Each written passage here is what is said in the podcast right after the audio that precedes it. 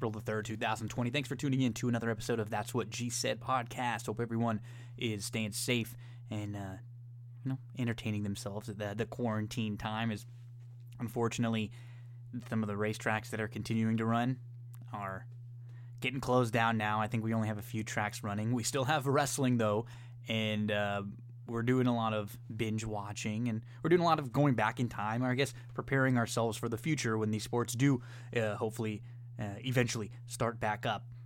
So, on this episode of That's What G Said, we're going to talk some Tiger King. Oh, you know that. We'll give you some. Uh, some thoughts on WrestleMania, preview WrestleMania coming up this weekend. It is on Saturday night and Sunday night. We're going to go back and recap WrestleMania 7 and old WrestleMania with Andrew Champagne and Darren Zocali. And then we'll give you some horse racing action for Friday, Gulf, uh, Gulfstream and Oaklawn, and then for Saturday, Gulfstream and Oaklawn. Kick back and enjoy this episode of That's What G Said podcast. Uh, some some notes in the NFL.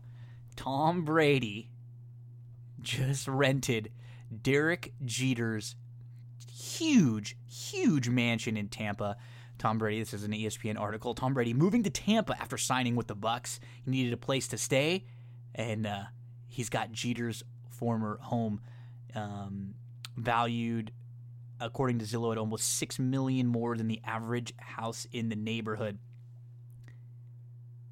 It's the largest house in Hillsborough County, according to the New York Times. It's the size of an average Best Buy store.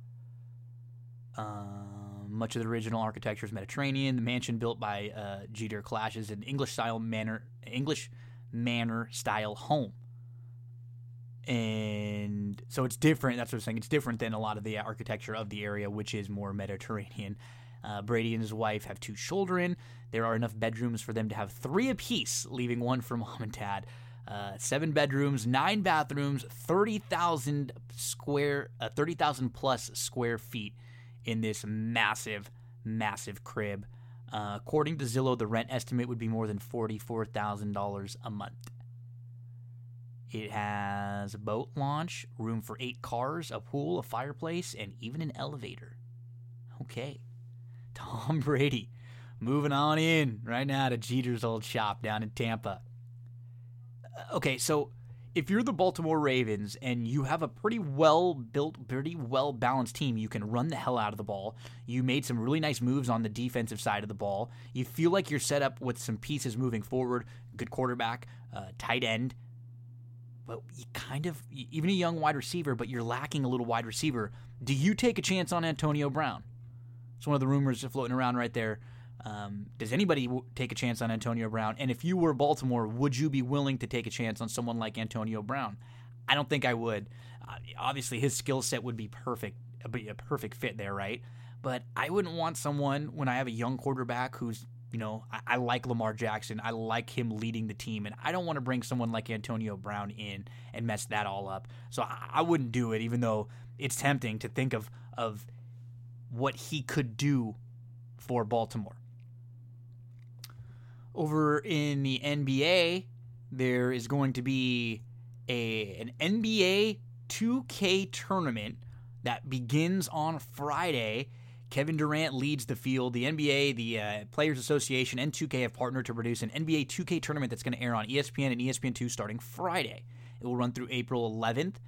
Um, tournament will run on ESPN until 8:30 p.m. and in scheduled transition to ESPN2 until uh, 11:30 p.m.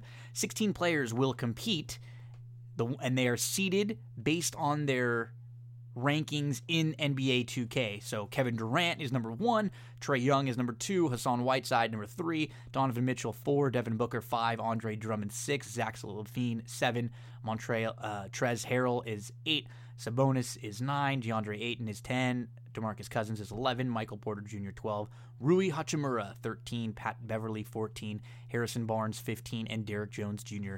16. So with no live sports, we can watch uh, we can watch these NBA players playing some video games, playing some NBA 2K.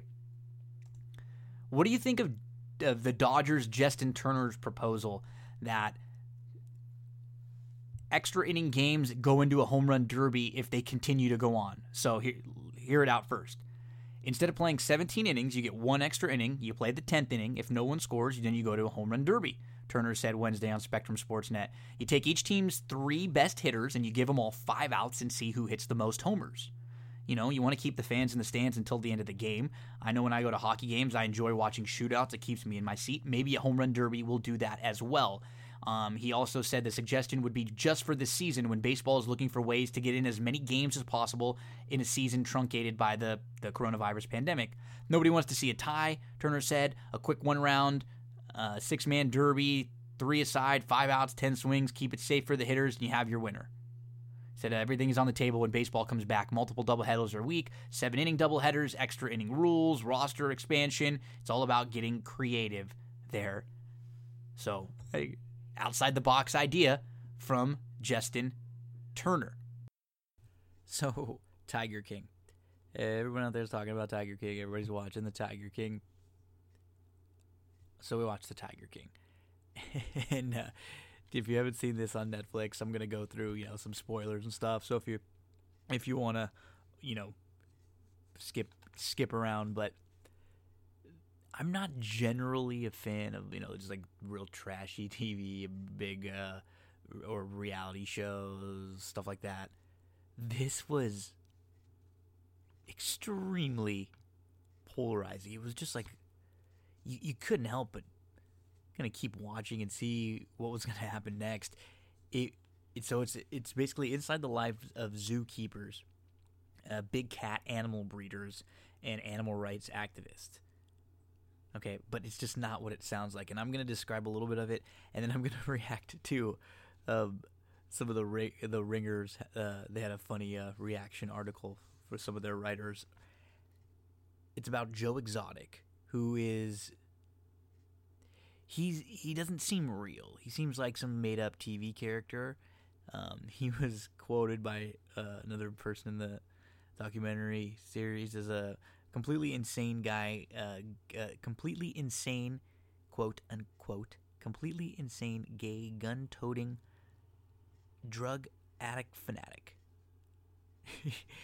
um, this was a documentary that was initially supposed to be about snakes, and by accident, when they were doing this, they found a guy with a snow leopard. It led them to this entire world and into Joe Exotic, who lives with 187 big cats at the GW Exotic Animal Park. He this guy just he's he loves to entertain people. He wants to be a star. He is a country singer. We find out. He films everything all day. There's always a camera running in everything that he does when he's operating at the park because he has a TV show that he would run on the internet every night. And we start to hear from a TV producer, Rick Kirkham, who was hired to kind of help make this look real because he was a former TV producer. So he helped, you know, make Joe's show more legit, look look like an actual TV show. Joe was in a war with a woman named Carole Baskin. She's the CEO of Big Cat Rescue. She's an animal rights activist, which is funny because she actually used to be a, a breeder, and now she's an activist. Carole hates Joe, Joe hates Carole. She's got this kind of weird hippie vibe, but she is ruthless, so it's she kind of comes off phony, and um, she obviously thinks she's fixing the problem, and she thinks Joe is the problem. She's got cat stuff everywhere, cat print, and she runs this big cat rescue. We get back to Joe, who, you know, at his at his place, we we get a look at him in his uh, gift shop. He's got everything imaginable that he sells there. Some weird, you know, sex creams, and he's got his CDs that he his albums, um, including uh, "I Saw a Tiger" and "Starstruck." 28 songs, 16 music videos. We then hear from Joe's ex husband, one of Joe's workers. There's a point in this where there's a weird three person wedding, including Joe and two other men, all in their uh, pink tuxes. We find out that Joe's family didn't approve of him being gay. Um, he actually like attempted to kill himself.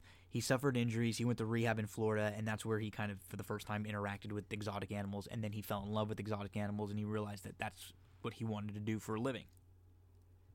Another one of the major characters in this is uh, Doc Antle, Bhagavan.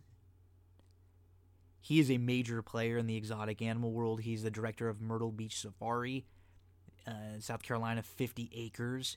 And he is, you know, Joe is way more of like a like a low rent zoo operation, everything.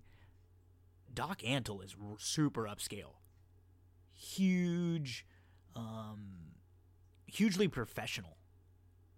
Even when they're the the people that are doing this project that are filming it, they come in and like Doc's kind of giving them angles and telling them to come do it from here. You could just tell this guy is like he does. He's very he runs his his his business and his organization very well, very uh, you know high end. And Joe learned a lot from Doc Antle. It, Doc was talking about how it pays him. He has to. Uh, it costs him ten thousand per year to feed each tiger. Joe pays him. Th- Joe costs about three thousand. He gets food from feedlots and other animals in the area that get killed. Uh, Doc Antle is the the person who provides the animals for a lot of movies. He's had movies in Ace Ventura, Doctor Dolittle, Jungle Book, in over 500 movies. Joe's more of he's putting on shows, going to small malls, um, pictures with the the the, the kids with the at the malls and stuff like that.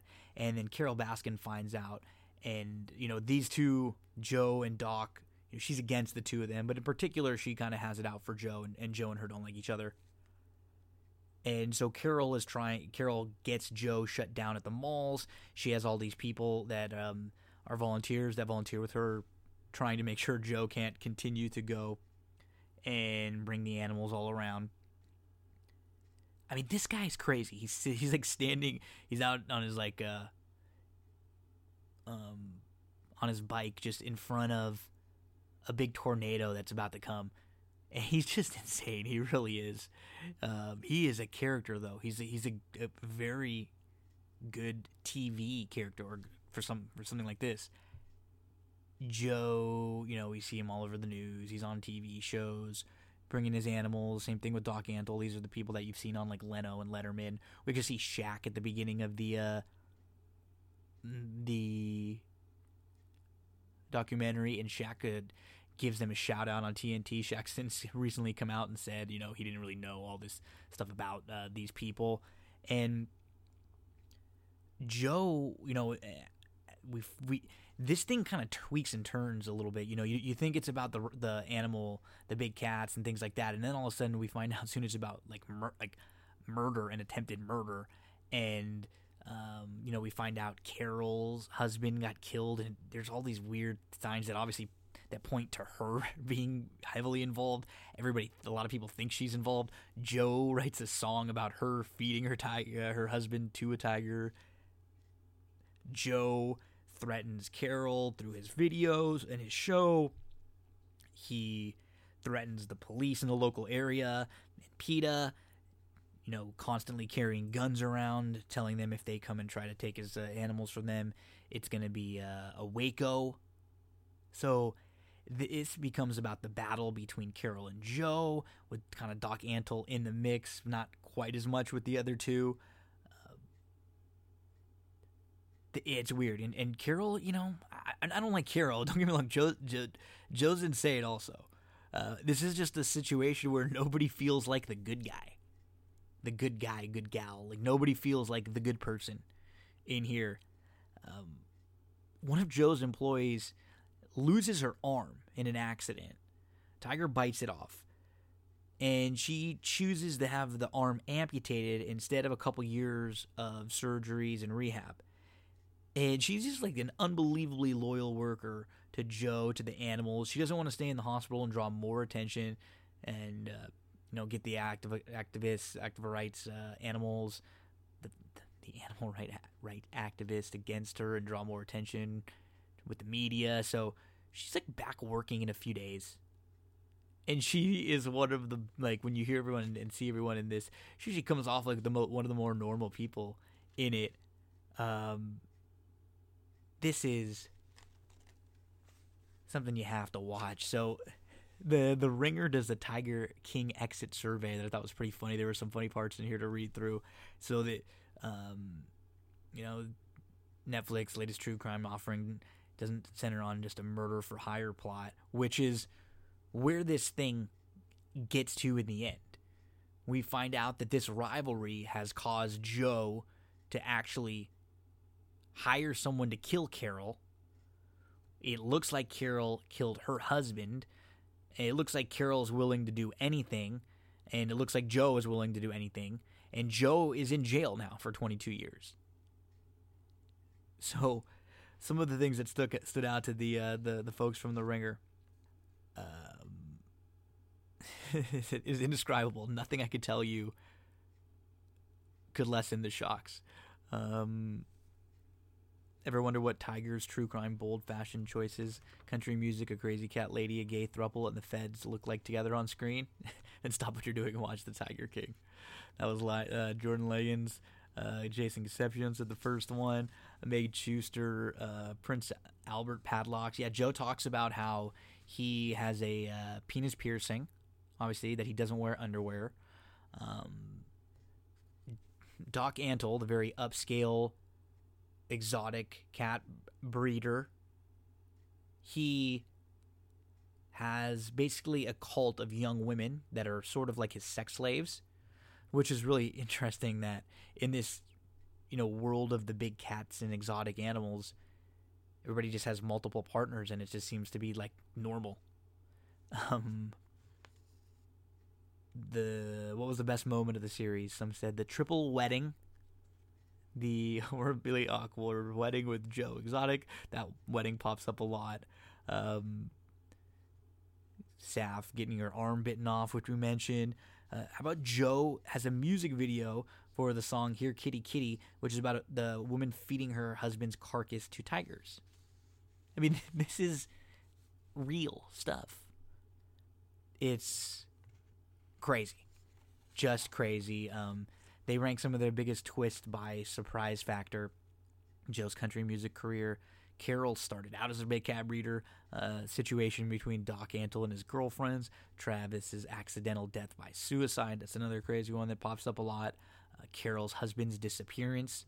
Um, Carole at one point talks about what w- what kind of a scent you could put on something to draw Big Cat's attention, and then we see Joe's, you know, getting nearly mauled this thing just it takes you on a ride. And I could keep go I could go on for an hour about this and it still wouldn't be able to truly explain it to you without watching. So give this a watch. Let me know if you like it or don't. It's one of those things where it's not good. You just keep watching it because it's so crazy. It's just batshit. It really is. So, Tiger King on Netflix. Give it a look. We'll see what the next craze to, to sweep the nation is that I'll have to uh, end up watching and recording so I could uh, share the thoughts with you. For the first time ever, coming up this weekend, WrestleMania will be held over two nights, and it will be held without any fans.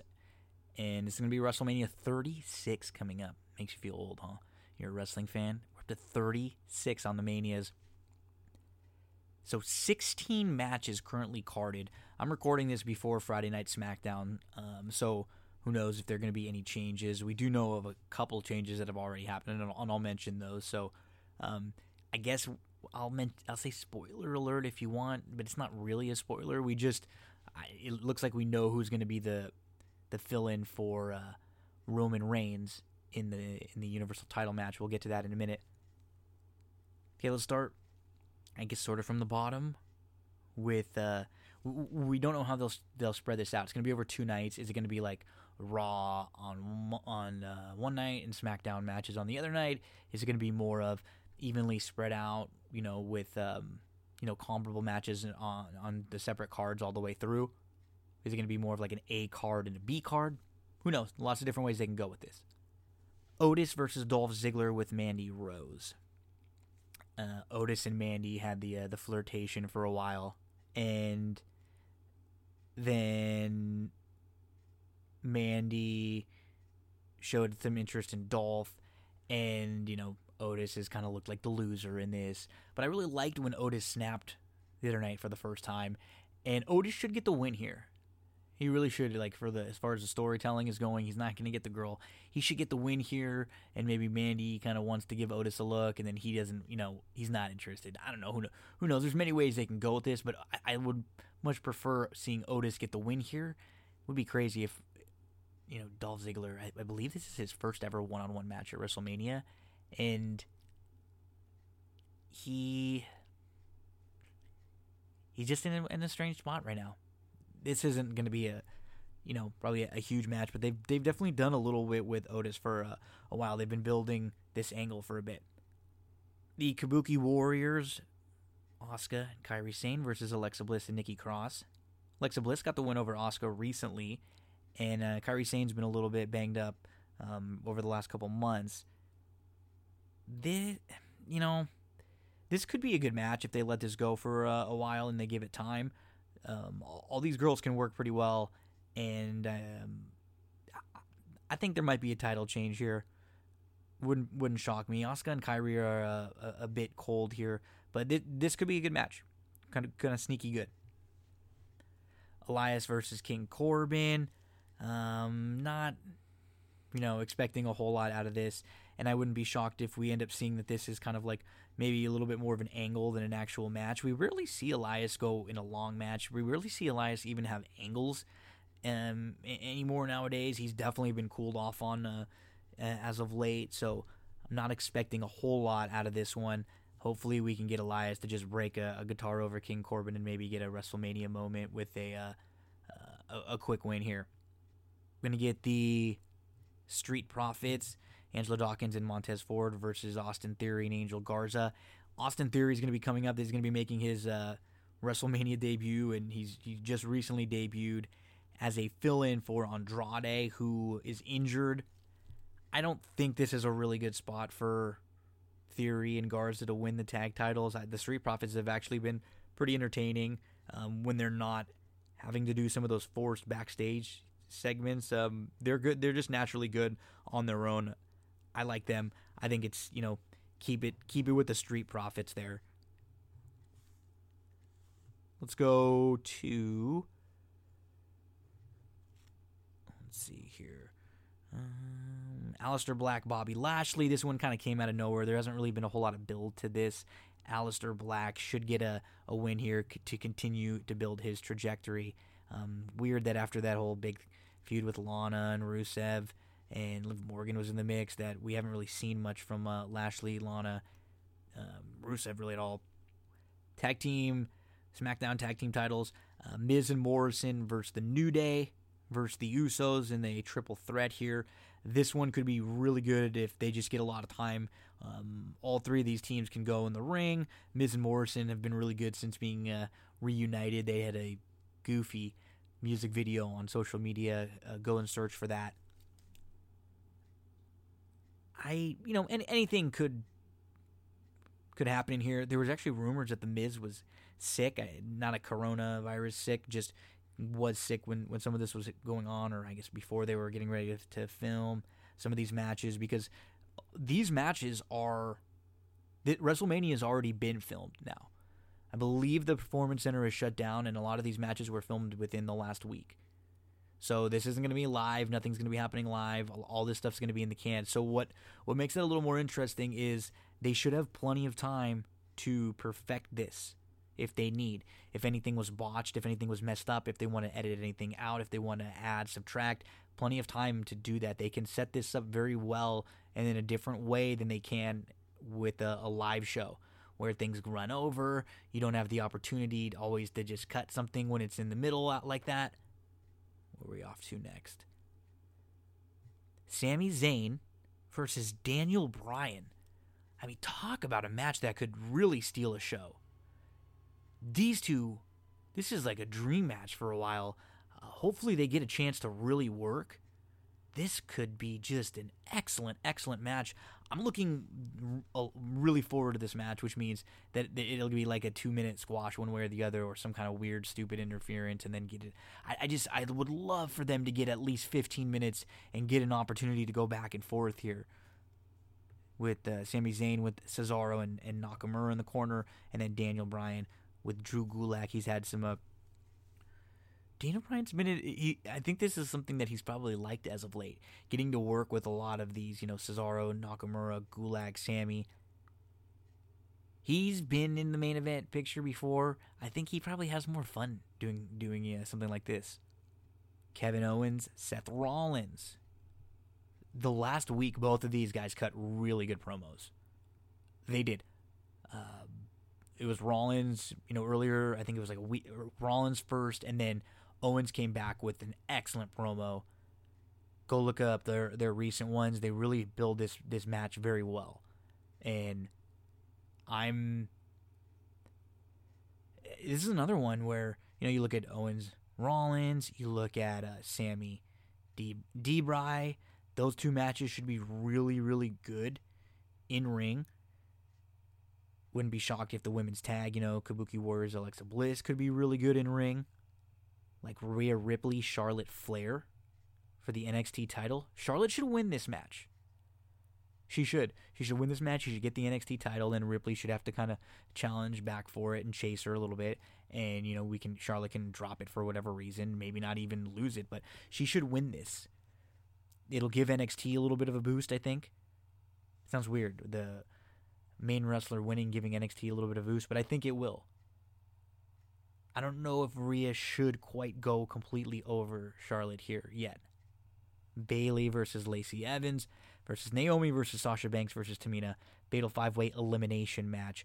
When it's elimination, you think that it's going to be one of two things. It's either going to come down to Bayley, Sasha, or we're going to see Sasha eliminate Bayley early on. And so that I'm assuming one of those things. It would be best if it came down to Bayley, Sasha in the end give them uh, you know a good five to ten minutes uh, when it's just the two of them going at it, and, and they could give us a they could give us a good uh, a, a good little worked finish. Let's see where else are we going? Uh, John Cena versus the Fiend. I don't really like this. We've already seen John Cena Bray Wyatt before. I, I don't like the fact that they had the Fiend just lose like that to, to Goldberg. I think it, it hurt a lot of his momentum. Um, I'm not expecting a whole lot of this match, so hopefully it can it can pleasantly surprise me. Uh, I do think anytime Cena's around, it's a big deal, but you know he's he's great with the crowd to feed off of. And this match, I don't know, in a, in it's going to be a fire Firefly Funhouse match, so maybe just being something different and like with the opportunity to have plenty of time to work on this, it won't just be these two in in a ring. So it'll be a little bit different, at least than the than the version of this that we've seen before. Where else are we going? Um, Edge, Randy Orton. I've loved everything about this. I think they're both just cutting great promos to set up for this. Randy's doing some of his best work in years, and I'm not really a Randy Orton fan. Eh, I think I can, you can tell a lot of times when he's kind of checked out and he's half-assing it. Eh, this has not been the case in this feud.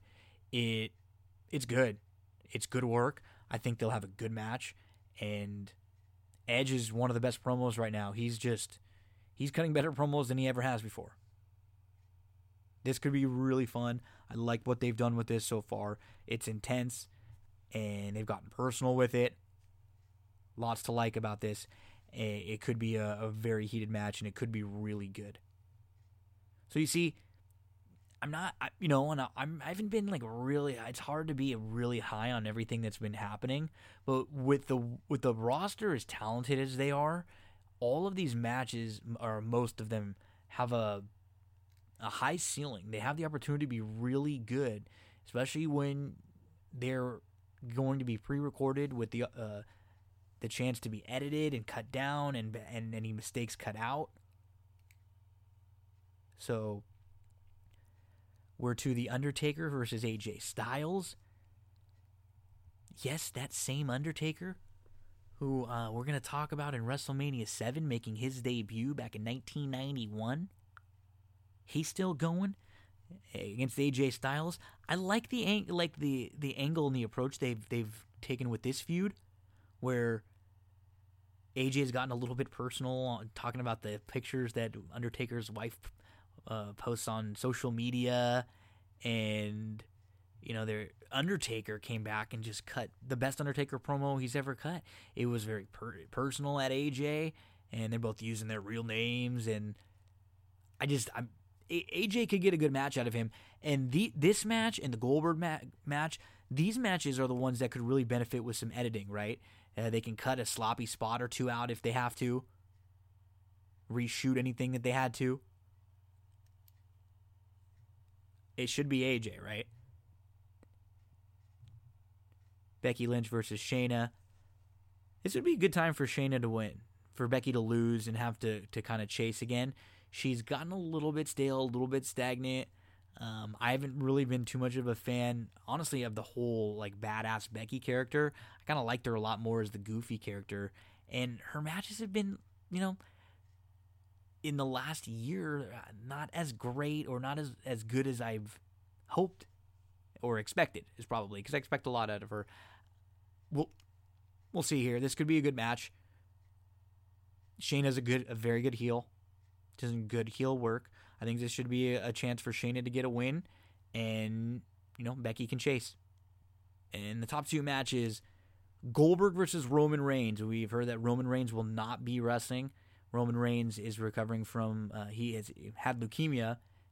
He's he's fine now. He's been you know wrestling. He's just uh, had it previously, and with the, the virus going around, uh, anyone that has had, had bad health is um, a little more prone to it. So he chose not to wrestle, which was definitely going to change some plans around. And the rumor is that filling in for Roman Reigns will be Braun Strowman in this match. We'll find out for sure on on Friday. And I, I just uh, on SmackDown, I really think that if it is Strowman, they should be beating Goldberg. Goldberg shouldn't be winning and, and continuing on a reign right now. He can only really wrestle in spots. He can't go very long. I just don't think it's right for him to be the champ. You can you can put this belt the belt on Braun or whoever's in this match for a short time, and then Roman can beat them whenever Roman is ready to come back, or whenever um, you know you have your next big event. And then we have Brock Lesnar versus Drew McIntyre. And I feel bummed that there's no crowd for Drew McIntyre because they were doing a good job really building him up.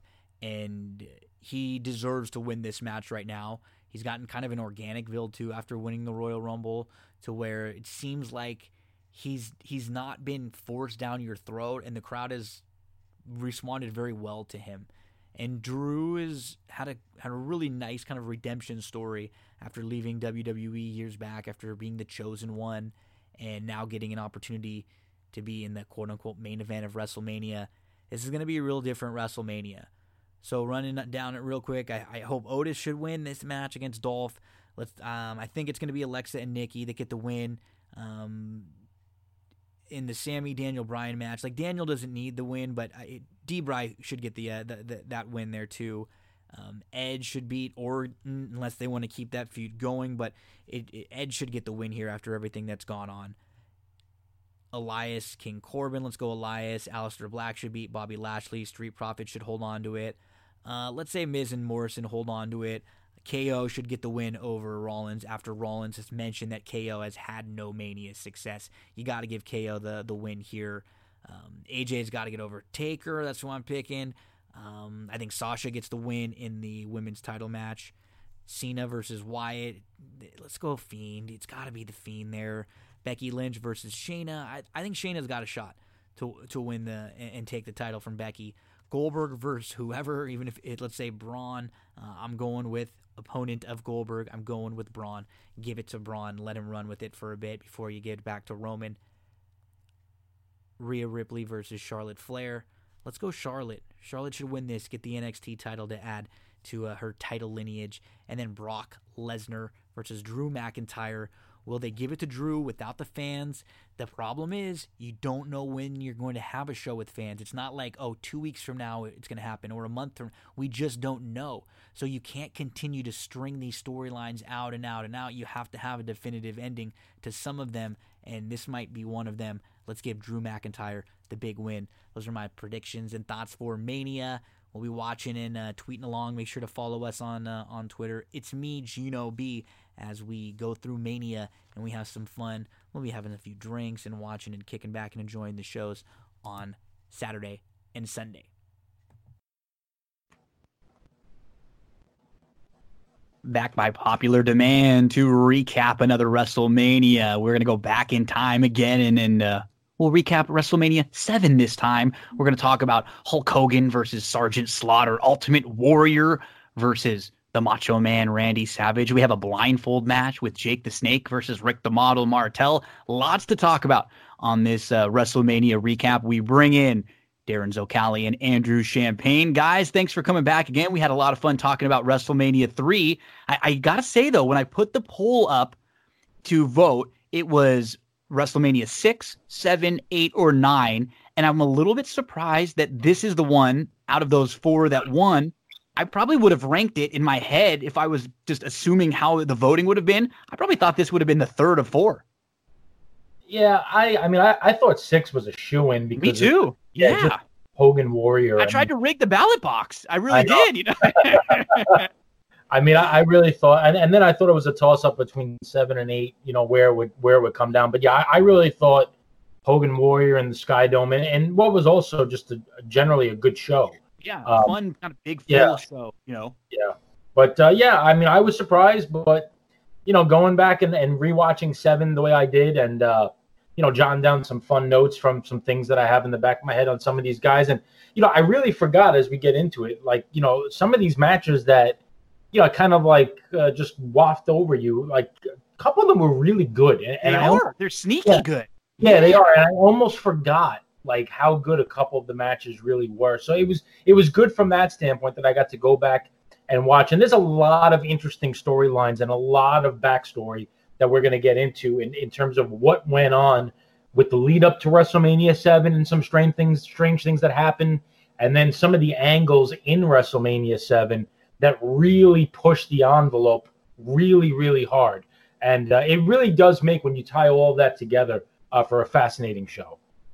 I would just like to thank the people that voted in this poll for not voting WrestleMania 9. You all have so much more mercy than I thought you did. And I am so grateful for you because WrestleMania 9, with a couple of very small, brief exceptions, is a show that should never be watched by anyone of sound mind at all for any reason. So to everybody out there, thank you for sparing us that anguish. Got, I can't speak for Gino or Darren, but I really appreciate it. Thank you. Well, it's it's good because I've got a couple people without sound minds that are going to recap WrestleMania 9 with me next week already. It's going to be Jason Beam and Danny K, Danny Kovaloff.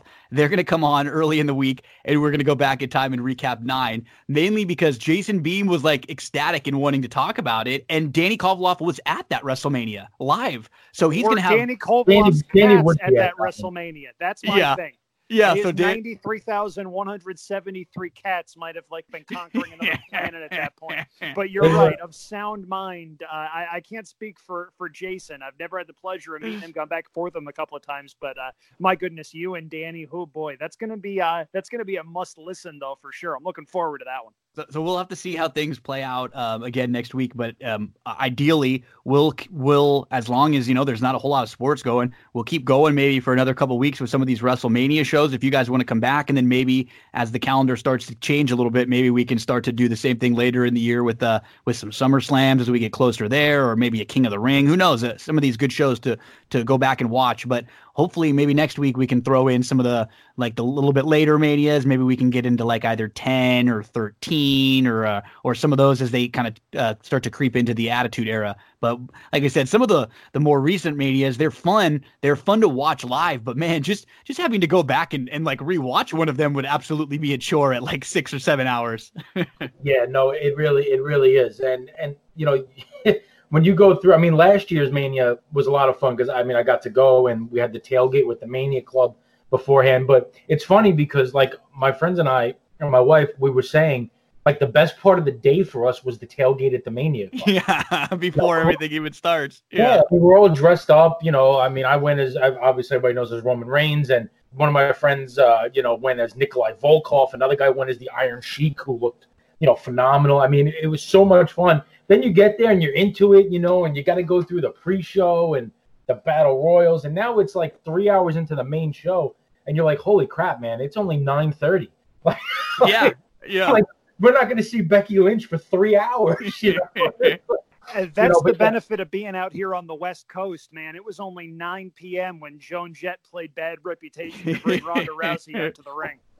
Yeah, no. yeah. And by the way, it got cold last year. Like it was, it was a beautiful day. It was like in the upper 60s, but by the time that match went on, it was probably like 48, 49 degrees. And I remember I looked at my wife and I said, Amanda, I don't care what fireworks are blasting off. I don't care if the Ultimate Warrior comes back from the dead to raise this woman's arm in the middle of the ring. The minute the referee hits three, we're out. Bolting out of here. I was in the car when her music was still playing, and I walked in my front door in about 25 minutes. Oh, that's great. That's great. So let's get a like a quick hit. So WrestleMania, we're recording this like late Thursday night. It'll be out early Friday. And WrestleMania this year going to be a very different WrestleMania. It's going to be two nights on Saturday and Sunday. Um, it looks like it'll be pretty evenly split. I think there are 16 matches carded. I'm from from what I understand, almost all of it, if not all of it, has already been pre-recorded. I don't think there's going to be a whole lot of live, maybe something with Gronk. I don't even know because I think the Performance Center as of now has been shut down for a little while. So Darren will give give me a, a thought or two, and then Andrew, whether it be a match, a storyline, kind of an overall big picture thing. What are what are you thinking heading into WrestleMania this year?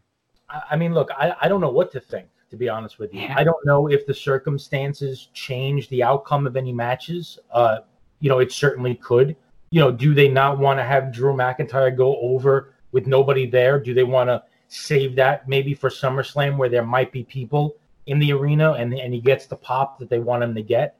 You know, maybe. Um, so from that standpoint and, and the storylines and where they're going to go with things, I don't really know what to think. Now that being said, there are matches that I'm certainly excited for. Um, the Rhea Ripley Charlotte Flair match, I think, will just be a tremendous in ring match. Uh, I'm curious to see what they do with Lesnar and McIntyre.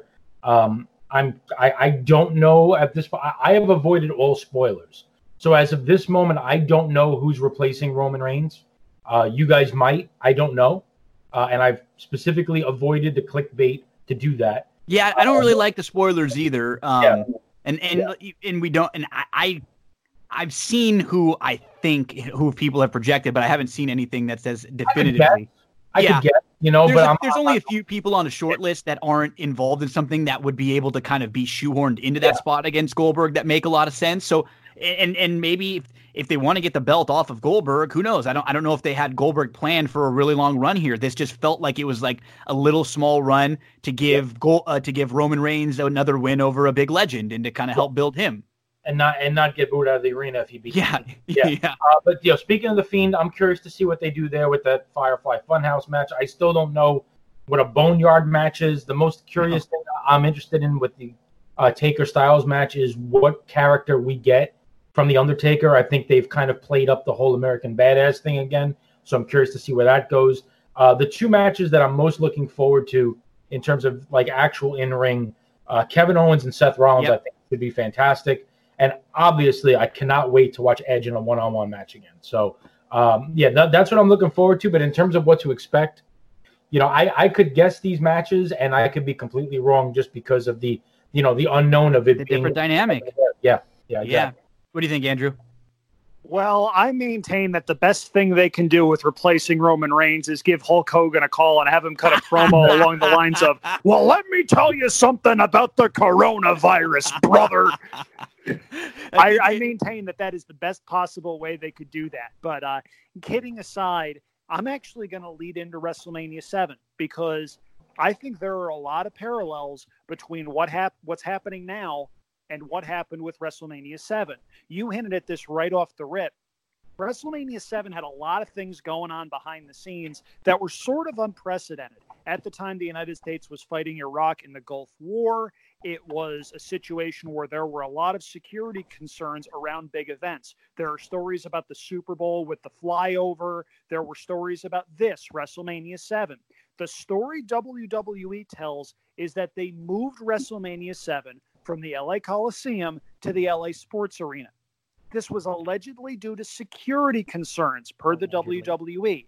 Now, how much you believe of that is up for speculation because there were also reports tickets were not moving as far as the LA Coliseum was concerned. If you've never been to the Coliseum, it's obviously a giant building. The LA Sports Arena, a much smaller venue, still sizable, and it still looked okay on camera, but certainly far smaller than the LA Coliseum. So a lot of weird things went on with WrestleMania 7, a lot of weird things happening now. And the more I think about it, the more I think that might be the reason we're talking about this now. You're right. Because a lot of longtime wrestling fans maybe are channeling a little bit of what went on in WrestleMania 7 That's a good point. what's going on now. Yeah, that's a good point, and it it's just going to be different. And what's amazing is that as we get into uh, to recap the show, WrestleMania Seven, which as Andrew mentioned was in Los Angeles, California, here on hey March the twenty fourth, my uh, four year old birthday there, uh, and I and I can I can guarantee you. I was sitting right here watching it live. I still remember it because I had the ba- the pay per view. I had the black box, so I got every pay per view of WWE ever like leading up to whenever the black boxes went away for free. I just flipped the little switch in the back. I got everything. Sometimes I got the naughty channels too if I wanted, but I got everything there. And uh and WWE pay-per-views, boxing events, WCW, you name it, all the big shows. This was one of them. What's crazy is that this was the debut of The Undertaker.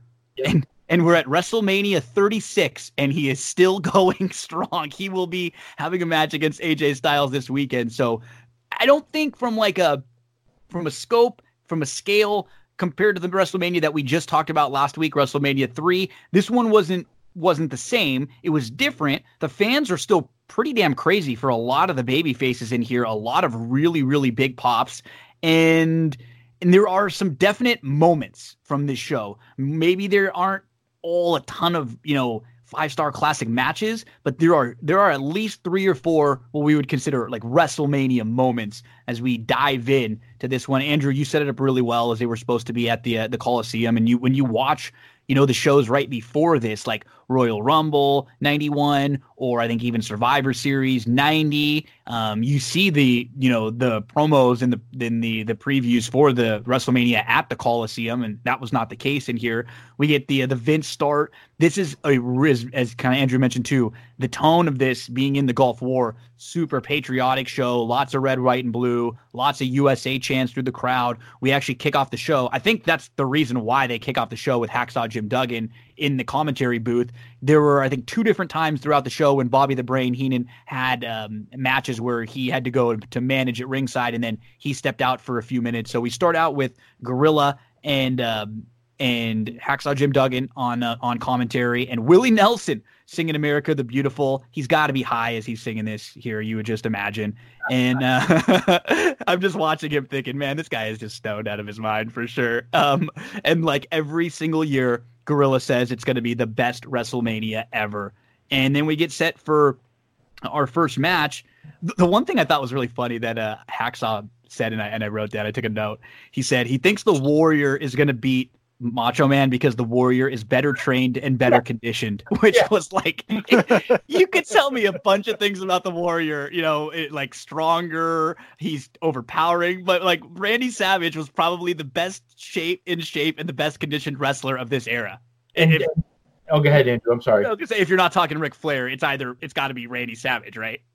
Yeah, no, it, it is, and the, I noticed that too. And another thing that I noticed is when he said that there's a look on Gorilla's face where like this, like this laughing smile, and and I'm looking at it, and I'm trying to say, okay, that reaction is one of two things. Either he's laughing because he's saying that Ultimate Warrior is the better conditioned wrestler, or he's happy that he actually put together a coherent sentence in analyzing a match as the color commentator. I don't know which it is. It could have been both. Oh, you know, piggybacking off of that, I actually thought that once the match started, the opening match between the Rockers and Haku and the Barbarian, I thought Hacksaw Jim Duggan was shockingly bad. good on commentary. Yeah, he's yeah. not bad. He really isn't. He, you know, I I I liked uh, Hacksaw a lot more later when I saw him in the the show that was on the WWE Network right when the WWE Network started when they were uh, I, what was it called when they were Legends, Legends House. House. When he was pretty, he came off pretty well on that. Him and Piper had like a fun, like kind of cute relationship. You know that they became really buddy buddy, and I thought I thought he came off pretty well on that show. It was actually not bad programming, like right when the WWE Network started. Um, so yeah, we get into a, a match and you know what? What I what I noticed with this show, and in particular with a lot of these early manias, they do a really good job of getting a like the right match to open the show. This was a good one. We got a promo uh, from the Rockers before. It was really funny to see such a basic promo from you know Shawn Michaels, who would become this you know such a mainstay in WrestleMania from years for years to come. Funny when you look at like Shawn Michaels here and, and Undertaker here to think that they would one day have one of the best, you know, if not maybe the best WrestleMania match ever. Um, this was good. This was a good a good opener. A huge pop for the Rockers. I mean, they are like crazy over here. Um, you know, back and forth, back and forth. A good finish with a like a missile drop kick, crossbody, real quick, a lot of action. Um, they did a good job working, and you know what? Haku and the Barbarian were were also really good in here in, in, this spot. Barbarian to me was just like a much better tag wrestler when he had someone to kind of work off here. This was a good opener. Yeah, damn, damn good match. Uh, Meltzer, I looked it up. Meltzer only gave it three and a half stars. I thought it was a four star match. I thought so too. Yeah. Yeah. Uh, you know, it, it, it's it's what you would expect. You know, you, the Rockers are doing their high flying, crazy stuff. A lot of the double moves, the double drop kicks, the double moves off the top rope, uh, and you're getting the typical power uh, that you would see from from Haku and Barbarian. And uh, you know, one of the interesting things about this match, this is six months after the Rockers won but didn't really win the tag team championships from the Hart Foundation. Yep. Uh, when they had that that match on what would have been Saturday Night Main Event that was taped to go on the show, and the ring broke, the rope the broke. broke, the rope broke two out of three falls, and you could actually see it on YouTube where the Rockers win and there's a pop and they get handed the belts and they actually defended those those titles a few nights later against Power and Glory, and then WWE McMahon said, no, we're going to change this up uh, we're going to uh, take the belts off them and give them back to the Hart Foundation. There was a lot of talk that the Harts were, you know, splitting up at that time. I think Anvil was might might have been possibly getting fired. I think he had a back injury, so the Hart Foundation was getting towards the end of their run. But it's really interesting that that happened and they never put the belts back yeah. on. The but um, I mean, this was a great match. I thought Jannetty stole the match. I, he was I, great. Thought, yeah, taking great bumps. I mean, selling the crap out of everything uh, employing that big stick and move approach, flying all over the place. The two he gets two backbreakers at one point that he just sells, and you get like those ahs and gasps from the crowd. Um, there was a big high cross body he tried in the barbarian, who rolled into a power slam. Uh, then you get the big hot tag to Shawn near the end. The place goes crazy. You get double drop kicks off the top, the double moves off the top. Huge pop when they get the one, two, three. Uh, just a, a really good match for what is actually going to be the last seven or eight months of the Rockers, uh, a team that you know began, yeah. I think, in 1984, and this is pretty much the last year of their run because obviously they would have that tremendous split up uh, at the barbershop the following winter. The spot that I like the most in this match comes really early. Uh, Shawn and Marty double team uh, Haku with a double elbow drop. They do the double kip up and then the barbarian just steamrolls them both with a double clothesline. yeah. And that's such a great spot. And it's a good match. It's a really solid opener. And a lot of what the Rockers are doing holds up over time. It does. This is stuff the Young Bucks are doing in every single match. It's stuff they've been doing in every single match for about 10 years, if we're being honest. Haku and the Barbarian were by no means master in ring technicians but they were a really fun powerhouse tag team, both here and later on in WCW as the faces of fear. And this match worked. You had speed and power. You had a crowd that was very hot and wanted to cheer something. And the Rockers gave them plenty to cheer about. Michaels pinning Haku after the crossbody. And it's a really good match, fun opener. And this is something that we looked at it with WrestleMania 3 as well. Good opener, really good tag team formula with speed against power. Some things just work. Yeah. yeah it was uh it was fun. And then we get to um backstage mean gene he's there with a couple of celebrities. Like always there's going to be a mean gene flirting with one of the girls segment like a little uh, little interaction. Mean gene just always trying to uh to shoot his shot. And he's talking to marla maples who was the second wife of donald trump Um, he's actually talking to Regis Philbin a little bit too, and then he has some um, kind of the, some a little goofy shtick with Alex Trebek there, and uh, super young Alex Trebek, super young Regis. They were going for kind of the like Hollywood type because they were in LA. So this was just kind of fun and goofy. And then we get Bobby Heenan joining Gorilla, so we get that that good team getting ready to start. But it is kind of funny how much Trump, you know, we see Trump a little bit later, but how much he was involved in early WWE. Yeah, yeah. He, you get him like a little interview, and that's times during the uh, during the show you sit in there front row. I mean, he was at three of the four WrestleManias during the stretch, four, Yeah. five, and seven. So yeah, and then of course, obviously later on when he has the you know the hair for hair match, um, you know where he's represented and, and Vince is represented by uh, Umaga. Um, and he was he was represented by Lashley, right? It was Bobby Lashley. Yeah, Yeah, it was Bobby Lashley. Yeah. Yeah, yeah. So yeah, he's done a lot of work, and obviously we know that Trump and McMahon have a long history and actually friends. So uh, you know that still runs today. Yeah, and that was a fun segment in back with Alex Trebek was, and uh, yeah. Gene Okerlund doing the Abbott and Costello who, what, form of a question type Yep. thing. He was It's on by no first, means yeah. high concept humor, but it works, and both guys played their parts really, really well. By the way, Regis Philbin doesn't look like he's aged a whole heck of a lot. in the You're right, he looks years. great. That guy's plastic surgeon's got to make a lot of money. and then uh, Bobby, when Bobby the Brain comes in and he sits down and he, you know, and, and Gorilla's like, "Wow, look at look at the the stars that Mean Gene's with," and he says, "Yeah, they're a bunch of ham and eggers," and then that's like the first line. It's like one of his first lines when he sits down, and and you know what, this is another just a really good show for him. It's like every time you kind of forget that he's there, he comes with just an a- a- some really awesome commentary at some point.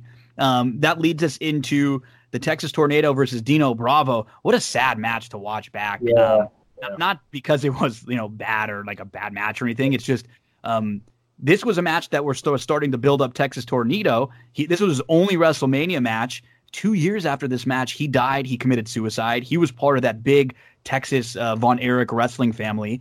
And then Dino Bravo, this was also his last WrestleMania match. He died in 1993. Um, prob- rumored to have been killed by the mafia. So just a, I mean, by 1993, by two years after this, both of these guys are, are passed away. Yeah, Bra- Bravo's real name was Adolfo Bresciano. He was actually an Italian guy, and, and he actually married into the mafia. I think the, the niece of, of somebody who was in the mob, and uh, I think he was in. They said he was involved in like a cigarette smuggling enterprise or something like that, and they think that that's what it was. And yeah, uh, Kerry Von Erich. I mean, you know, talk about the the, the Von Erich family.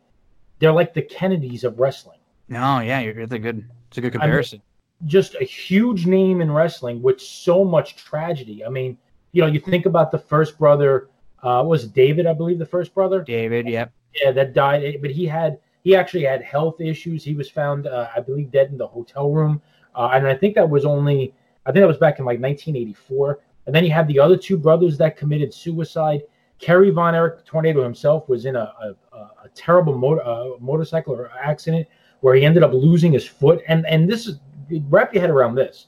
This guy wrestled for like eight years with a prosthetic foot that the vast majority of people, even in the locker room, did not know. No. And they didn't know because he took a shower with his boots on. I mean, it's it's like you think the stories, there's a movie about him, and it's just, uh, I think five of the six um, sons died um, before Fritz. yes, yeah, and And Yeah, yeah. it's just very, very sad. there's a lot of good stuff with with Kerry Von Erich that you could pull up on YouTube. A lot of his original matches in WCCW, the the Von Erich Freebird rivalry, Yes. you know, which was incredible. I mean, that went on for for years, which actually started out of a Kerry Von Erich Ric Flair cage match.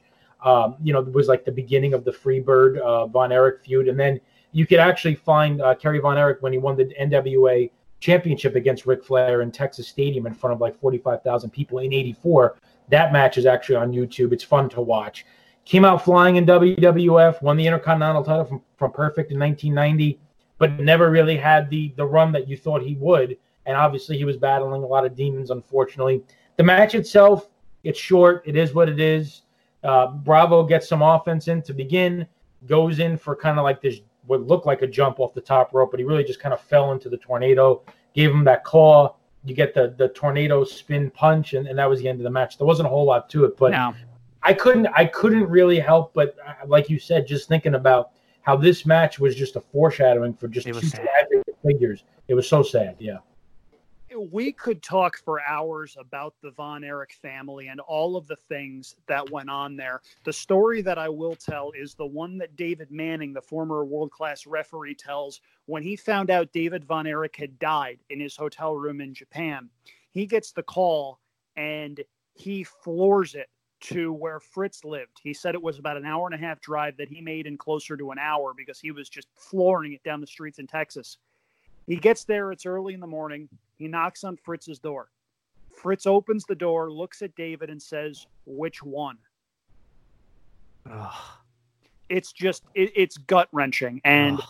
You look at what's going on, what happened with that family, and there's a couple of different documentaries about it. WWE did a good one on World Class. Yes. There's an independent documentary out there where they focus a little bit more on the TV production side of things. That one is also excellent, and it shows Kevin Von Erich walking through the sportatorium right before it gets torn down. That's an emotional roller coaster for sure. This match, I think Darren summed it up perfectly. It is what it is. Dino Bravo's not good. Kerry's peak was many years before this. He was battling his own demons, and there are various accounts from people like Bret Hart and Ric Flair that basically say he was impaired with various substances pretty much all the time. If you look at his match against Jerry Lawler at one of the old AWA Super Clash matches, it's a tremendous match. But if you notice, he comes out bleeding from his bicep and they have to work it into the match. They do, and it's a great match. It's a bloody match. It's not for the faint of heart. That's something that is on YouTube, I believe. If not, it's also in rotation on the old ESPN Classic channel if anybody out there still gets that. But just what could have been with the Von Erich family. Kerry does get his WrestleMania moment, but it's really tough to appreciate it given everything else that was going down. They they also did a Dark Side of the Ring on the Von Erichs, right? Last year? Yes. Yeah, They that did. was, oof, That was was- that rough. I mean, That's a great series. It's a great series too. These Dark Side of the Rings. series. Yeah, but if you, I mean, if you haven't seen the one, on, I mean, well, if you haven't seen any of them, watch them because you're going to learn stuff that you never. It's going to blow your mind on all the topics. Um, but if you didn't see the one on the Von Erichs, eh, by all means, it's much must watch. Up, next, I think is one of the matches that Darren was probably alluding to when uh, when he talked about some kind of hidden hidden decent matches. Um, we get a little uh, promo in the back with Sean Mooney, who is who is great, and Sean Mooney has kind of resurfaced recently, um, doing some stuff. He has a podcast. I know uh, Conrad uh, got him back and kind of evolved a little bit with um, with some of the uh, the um, the conventions that they do, and I think he even did a, a thing or two with AEW initially, and now he's actually doing some stuff with um, with the NWA again. He was actually on NWA Power uh, on YouTube uh, and did some episodes with them. But um, Sean Mooney is in the back interviewing the Warlord and Slick, the Warlord who looks who looks just like a bigger, more built, blew up uh, Stone Cold. He really does. He has that look. Um, and the Warlord and the Barbarian weren't a bad tag team. You know, a couple years prior to this, they were like a big, um, powerful tag team that were just kind of a different dynamic to some of the smaller, quicker tag teams. And we have another match that's kind of built around the full Nelson here. This is kind of the British Bulldog's first, you know, he's he's getting his run now um, as a singles competitor. I'm looking at this match on paper, and I remember they had like a the entire 1991 was these two guys like going at it. They wrestled at WrestleMania. Um, at SummerSlam, they were in a, a six man tag match against each other. In the Survivor Series, they were in a, a tag match on opposite sides. And then they had another singles match at this Tuesday in Texas at the end of 1991. So they were back and forth all year. These two guys had really good chemistry. I'm, I'm I was like so pleasantly surprised with this match when I wa- I watched it. The crowd was really into Bulldog. Uh, Warlord was getting crazy heat. And I mean, both of these guys look jacked. I, I, I read something where they're like, "There's no way they're passing a wellness test nowadays." I mean, they are Oh. just, just huge. But this was fun. It was a quicker pace than I had ever thought or remembered it was, and the crowd was really into it. Um, you know what? I, I was pretty, I was pleasantly surprised with this match. Yeah. Uh, the funny thing, you mentioned the uh, Barbarian and, and the Warlord tag team. Meltzer actually called them the worst tag team of 1989. Go for it. uh, but yeah, I mean, Bulldog. Bulldog is like eight ninths removed, eight or nine months removed from a terrible car accident yeah, uh, where he was involved with with uh, uh, with with I think it was in July of eight. I think it was July fourth of eighty nine. Actually, he ended up getting like hundred and thirty stitches in his head. Um, but uh, when he and he used to wrestle over in Japan from '88 to '90 after him and Dynamite split uh, split up, but he came back, starts his run here. The one thing that you that you know about Bulldog is that for a big, powerful guy, he can move.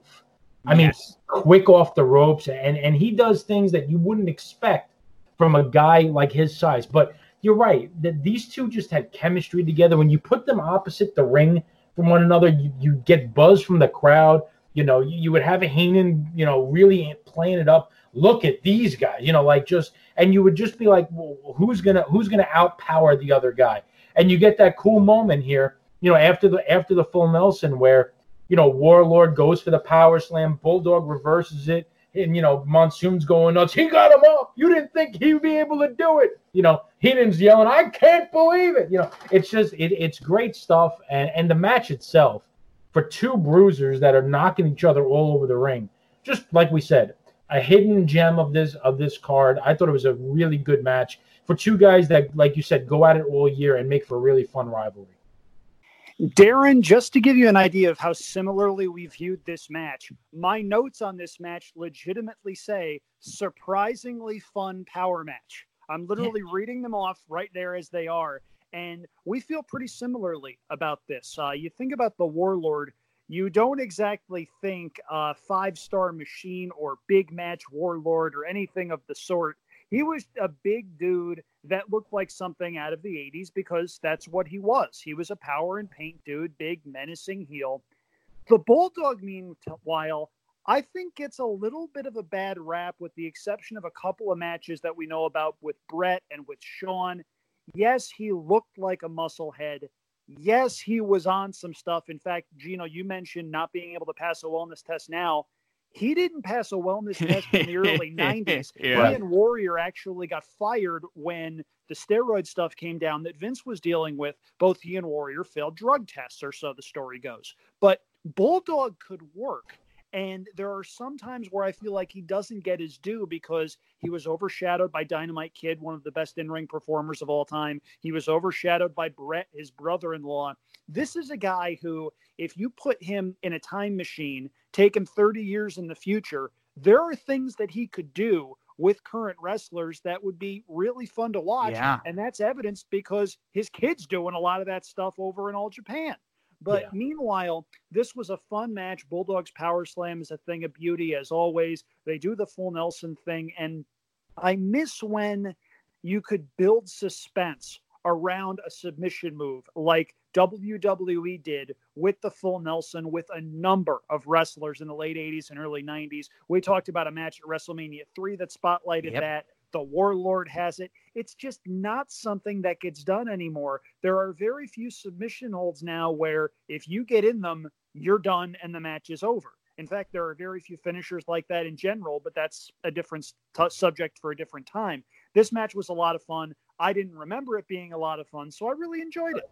Yeah, one thing I'll also add you, you know that Vince really liked the Bulldog for the amount of times that he kept coming back over the years. Yes, yep. Yep. Kept bringing, you know, he, he comes back SummerSlam 94. He's in the crowd, you know, in the corner of Bret. They play up the whole Anvil and Owen, Bret Bulldog thing.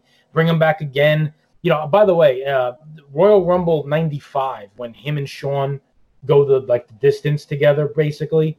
Uh, I mean, Bulldog's performance in that Royal Rumble is phenomenal. It was awesome. Phenomenal. So yeah, so good. I mean, for a guy again his size, but then he comes back and he's in the Cornette stable and he has the thing with the Survivor Series and the wild card match. And I mean, just so jeans many- late with the Rock. Yeah. Even he had a, a match. He got or- rock bottomed into the dog poop. Yeah. yeah, yeah, yeah. They bring him back so many times, and it just goes to show you how much they thought of him in terms of his character and his work. And you know, just you know, him. I think he died. I think he was maybe he was young. He was probably in his yeah. lower forties. Uh, but yeah, very very sad. Another one that was gone way too soon incredible worker. And like you know, like Andrew said, and like we said before, this is one of those matches that I when I went back and I watched it, and I said, "Wow, you know what? I forgot that this was a damn good match." And he he had um he was one of a few in this era that could connect with the fans without really cutting like a world beater promo. You know, like he had a connection with the fans, but he wasn't ever really someone you would expect to give like a monster promo. It was all just very basic and very simple. But the the he always the fan from the the days with the the Bulldogs um all the way through, and even in his Heart Foundation stuff when he was a heel later, um he he had that connection one way or the other with the fans. The fans really liked him. I think it was just he was another one that we would talk about Kerry Von Erich because as he got older and older, he was his own worst enemy. You know, he it was just his own personal demons. And um, I don't know if you ever read like some of the the book that that Bret has out, and some of the book that his um um his ex wife or his wife had out, which were just talking about some of the things that he was doing and like how how under the influence he was like apparently the whole 92 SummerSlam match the main event you know like Bret carried him because he was just like like passed out almost before the match. He was so nervous and and drugged up. So uh, this guy, he just he had a sky's the limit of ability, and he was able to when he was able to kind of clean himself up for periods of time. He was able to flash it um, quite a bit, and this was a good match for him and a good year um, in '91 and then into '92 where he won the IC title. Next next matchup was the uh, the Heart Foundation versus the Nasty Boys. We got a a couple funny, uh, fun promos right before this match too. The Nasty Boys said, "We're gonna put an we're gonna put an end to the stink in the pink right before the match started, and then we got insane Jim the Anvil Neidhart. Oh. You're gonna crack the foundation. You're gonna rock the foundation. I mean, it was it was really good. A couple fun promos before we got this match started. Yeah, it, that that promo from Anvil was almost like an Ultimate Warrior thing, where like you didn't really understand his point. You know, exactly. like you got to be at the bottom of the foundation, and that's where you're going to be. And you're like, well, you just said in order to crack the foundation, they got to be at the bottom, and, and they are going to be at the bottom. you know, so it's like it's just typical. And then Hitman picks it up, and he's like, yeah, you're at the bottom of the barrel. You know, trying to like figure it out. But um, you know, one thing about this, this is the last match of the Heart Foundation. It is. Um, yeah, Anvil was on his way out. Bret, you know, is going to begin obviously the solo career, which is going to lead up to you know SummerSlam '91 with the unbelievable match with Mr. Perfect, and uh, of course it'd be unbelievable. But you know, the one thing I'll, I'll take away, I mean, we could talk about the Heart Foundation till we're we're blue in the face. I never liked the Nasty Boys, and I don't mean that from a character standpoint. I never thought they were any good. They were to me, they were really stiff in the ring they didn't do a whole lot. I get it. I get their whole shtick.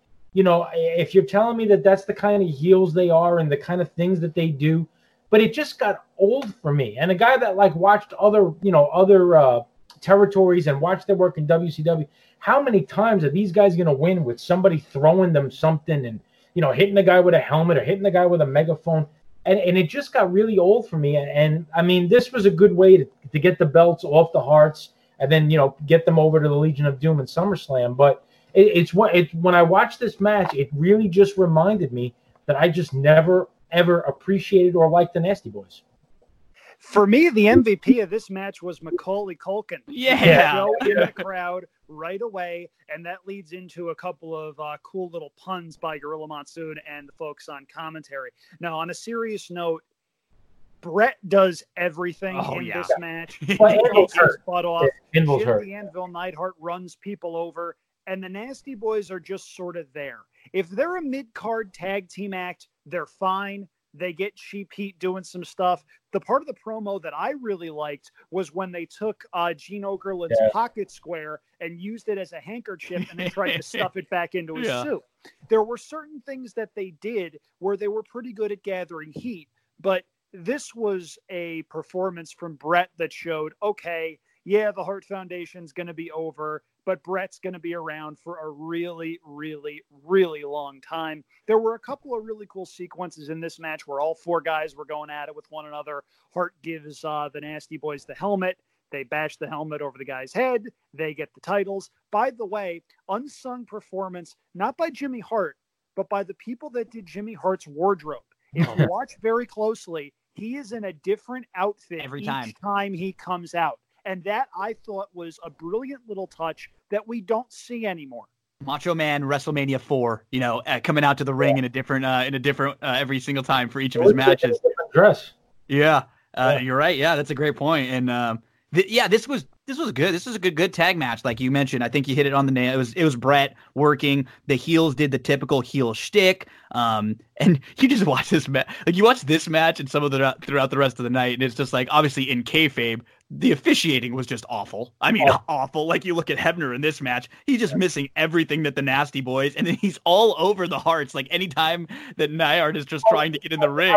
I'm glad you brought that up because that that's one part of this match that bothered me. You have to yeah. get the finish, and I get it, but when they do the heart attack, it's the same thing every he's, time. I know. Bret comes in, he hits it, and you count the three. Why this time? Because Hebner get, get out of the ring. I know. For the last like six years, he's never done that. It was. It makes you wonder what courses they teach at Referee University. I would love to see a course calendar and a curriculum with prerequisites you have to take in order to get your stripes. Yeah, well, that, yeah, that was that was funny, but uh, yeah, this was this was a, a, a definitely a Bret um calling card type match. This was this was great for Bret went about 12-10 jimmy hart celebrating like crazy after. The, the one thing i really did like about this show though it was very quick paced. Like at the end of every match there wasn't a whole lot of celebrating in the ring. It was like boom match is over promos for the next one or straight to or like straight to the video package just to set it up boom boom. So it felt like especially early in the show. Like these first five or six matches, it was like boom, good, pretty good match, or good match storyline, boom, right to the next one. And we're immediately setting um, in the videos to set up the Jake the Snake versus Rick Martel. This is again like what we were talking about in WrestleMania 3. Even all these matches that aren't great, they all have really good builds, really good storylines. This was an this was one of them, and this was something different. I think on they're probably looking at what ended up being the blindfold match, and on paper it probably seems like it would work a little bit better than it does. But I, I will say um, we got a a really you know quick, just an unbelievable like a 30 second Jake promo that is just like chilling to hear, you know, and just yeah. a great Jake promo, and they they focus in on his eyes. Um, and no and no matter what, it's an eight minute match where there's like very little ring work. They're just kind of trying to find each other throughout the match the crowd is going ballistic throughout this match trying to help Jake and trying to help him like figure out where the model is. It's just it, it's fun. I think when I was younger, and I don't, I still don't mind the novelty to it. But when you're just kind of reviewing it as a match in itself, it's just there's just not a lot there that goes on. Yeah, when when I watched this, because this this I actually watched live as a kid. Um, it was a lot of fun to watch when I'm when I'm seven eight years old. Mm-hmm. Um, but he, number one, you know, you have the video lead up, and by the way, I mean Jake is so good. like when he's when he's in the doctor's office and they're putting the the gauze on his ah, eyes, and he's just oh, the his reaction, and, and the yeah. doctor's got like terrible bedside manner, and he's like, "Yeah, we're gonna see next week if you're born or not." You know? I know it's... And, and it's like then then you get like the next the next scene uh, with Brother Love when when you see the eye and, and he DDT's Brother Love, and you know what you don't realize is that that stuff was months and months ago. Yeah. Like this stuff went on for like six months with Martel, and that's my problem with this match. The feud was built up for so damn long, and Jake was so good, and Martel was so good that this the blow off for this tremendous like street fight is an eight minute blindfold match where you touch each other four times like that like from that standpoint looking back as i do now intellectually makes no sense. Sure there was some funny things. You know martel would slam him. Wait seven seconds. Jake's not there drop an elbow and then it's funny. You know watching that kind of stuff is funny and, and the crowd is into it. But looking back on it intellectually the way that they blew off this feud just made no sense. I remember seeing videos of this build. There was a video, there was a countdown somewhere of the world's worst WrestleMania matches. This was high on the list, and for good reason.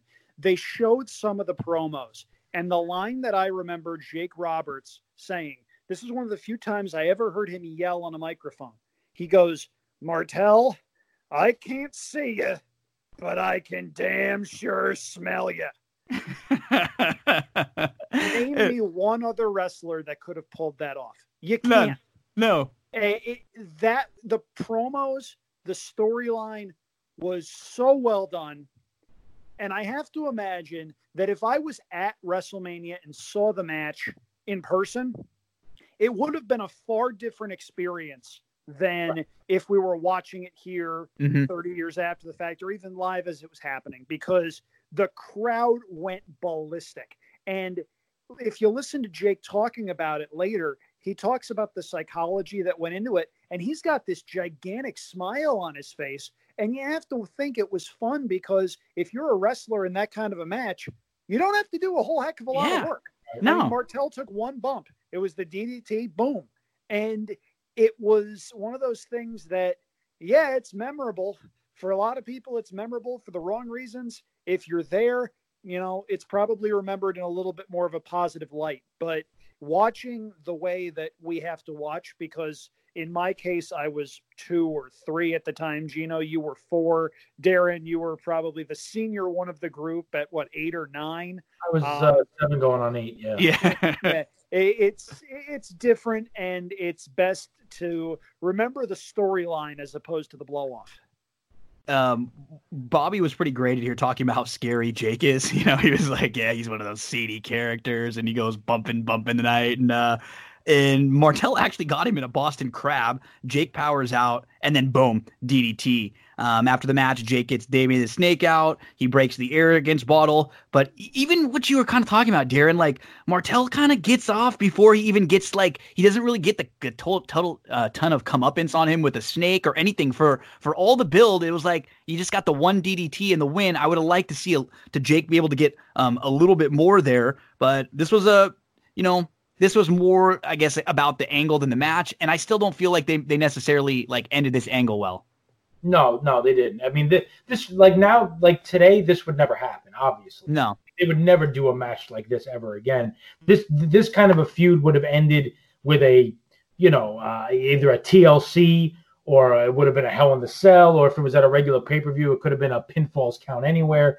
It would have been something with a crazy stipulation. You know, there would have been kendo sticks and all kinds of stuff going Yeah. on. Yeah, it just looking back on it, it just it just leaves you flat because the promo work was so good and all of the the vignettes and all of the the videos that you see and you know Jake uh, Martel's wrestling Tito and Jake goes flying in and he, he's on top of Tito and he thinks it's Martel and he doesn't realize like I mean it's that went on for months months and and it ends in with a match with two guys with a blindfold on their head you know just doesn't work Yeah, we get to uh, Marla Maples and Jimmy Hart and the Nasty Boys. They're drinking and celebrating in the locker room, uh, trying to interview them. I But love Jim- the stunk in that spot man oh, right. God, yeah. nasty earthquake Dino oh just not, not great. So uh, we we then get to when we talk about big moments on a show. How about this moment? Uh, next up, it's the Undertaker with Paul Bearer, and he's making his WrestleMania debut against Jimmy Snuka. The Undertaker was only 26 years old uh, at this time. He, you know, he was booked as a heel, but he since he was so different than than a lot of what you saw in wrestling, he always he pretty much always got some pops. You know, he always got like a, at least a good reaction.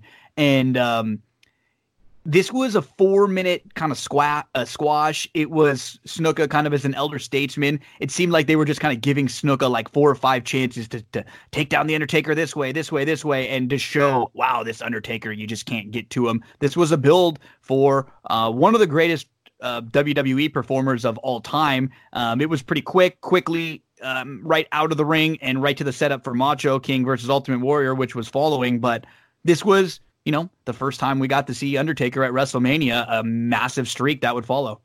Yeah, a few things about this. One, a funny thing. It's the only match I ever remember Jimmy Snuka wearing boots. Yeah, no, you're right. That's never- a really good point. I didn't Yeah. even notice that, but you're Yeah. right. Yeah. It's the only match I ever, and I don't know why. I, I and I, by the way, I've seen this match fifty times. I didn't notice it until I watched it yesterday. so, Yeah. yeah. Um, no, another cool thing in this match, uh, Snuka's in the ring, and Gorilla Monsoon refers to him as the Phenom, which I thought was really Oh, wow. I didn't, yeah, I didn't pick that one Yeah. up. Yeah, he refer he goes Jimmy Snuka, the phenom of WWE, and I was like, wow, how about that? You know, so I, I thought that was really interesting. It's the first pay per view appearance for Paul Bearer, who became the manager of the Undertaker about a month and a half before this. Um, I watched this match this time um, from a different perspective because uh, I watched uh, the uh, Broken Skull session. I rewatched it uh, for this with uh, Stone Cold and and Undertaker, uh, and he talked about how when this character started, and he's talking about from '90 to beginning of '92, that when he was Mean Mark and Mark Calaway, he was a very athletic wrestler, and he could do a lot of things you wouldn't expect a guy his size to do. And of course, we know that from watching him in the ring. But he makes a point to say in my early matches as The Undertaker, I had to tell myself during the match to slow down because of the character. It should be slow, methodical, lethargic. And you can even watch in this You match, can see it, yes, where he has to like remind himself a few gets, times. he gets Snuka in the corner and he starts to go, you know, boom, boom, boom, like quick shots. And you see him take a step back and literally take a breath and literally telling himself to slow down. And he gets right back into that creep walk, following him around the ring, which I thought was really interesting to go back and watch. And I'm going to do more of his matches watching that after hearing the interview with Stone Cold. Um, the other couple of things you get a you, you get a foreshadowing of the stuff that he could do. A massive flying clothesline. And then you get this monster suplex where he brings him in from brings Snuka in from the outside of the ring. And it's such a monster suplex because he holds him up. And then he like walks backwards three steps, holding Snuka before he throws him down. And it's just like one of those things where you're like, wow, you know, just a foreshadow, a foreshadowing of all the things that we were going to get to see from this guy over the next 29, 30 years. But uh, yeah, I mean, I so I watched it from a different perspective and got to see some things that I honestly I'd never seen before because I'd never really watched it from from that kind of a standpoint. Here's what jumped out at me. They came back from the interview segment with Marla Maples. Snuka's already in the ring. The crowd's appreciative. Snuka's a legend. Gong. Yep. Half the audience pops. The other half, and you can see it in a couple reactions, is scared Terrified. to death. There is nobody that has gotten the reaction of fear quite like that ever since. And that's one of the things that Taker did so well and that WWE did so well because the early edict with him is pretty similar to what you see with a lot of monsters, where the edict is this guy never leaves his feet. Not only did he look imposing, he worked like it. And you watch this match, Snuka is bumping like a madman for Taker, doing everything he possibly can. Snuka doesn't leave his feet, or Taker doesn't leave his feet, excuse me. And he hits the tombstone, and the crowd is awestruck at what they've just seen. It's a simple formula, but you need a guy with some element of presence to be able to pull it off. And safe to assume Taker has it because it's 30 years later and we're still talking about him. The match itself, it's not anything to write home about. Snuka was well past his prime at this point, but doing what he could to put over the younger generation on his way out the door. And this was the start of something big, of course, the streak that lasted more than two decades. And you watch it back, and it's easy to see why this guy turned into such a big star. And the, I might have to go back just to watch the entrance because you hear the gong, and yeah, there's a cheer. Paul Bearer comes out, Taker comes out, and the camera focuses on all the little kids Yeah. and it makes you wonder what their parents were thinking because you have to think the parents are wondering okay i know this is fake but my goodness my kid is going to have nightmares about this guy Yeah. They, uh, you know, they even uh, hearing a lot of the stuff at the beginning. They had to, to kind of curtail some of the stuff they were doing with the Undertaker right off the bat because he, I mean, the body bag stuff that they would do on Superstars, where he would beat someone and then literally put him in a body bag right right afterwards, which was just scary as hell. Um, the the the beginning here of, of one of the all time greats in in WWF and then to, into W. real quick to add to Andrew's point, uh, and again on the Broken Skull session between Taker and Austin, he talks about how in the first few years, especially when he was a heel, um, that when when he would number one, he would always play up the character. He would walk slow when he was out. He you could not see him in anything other than black.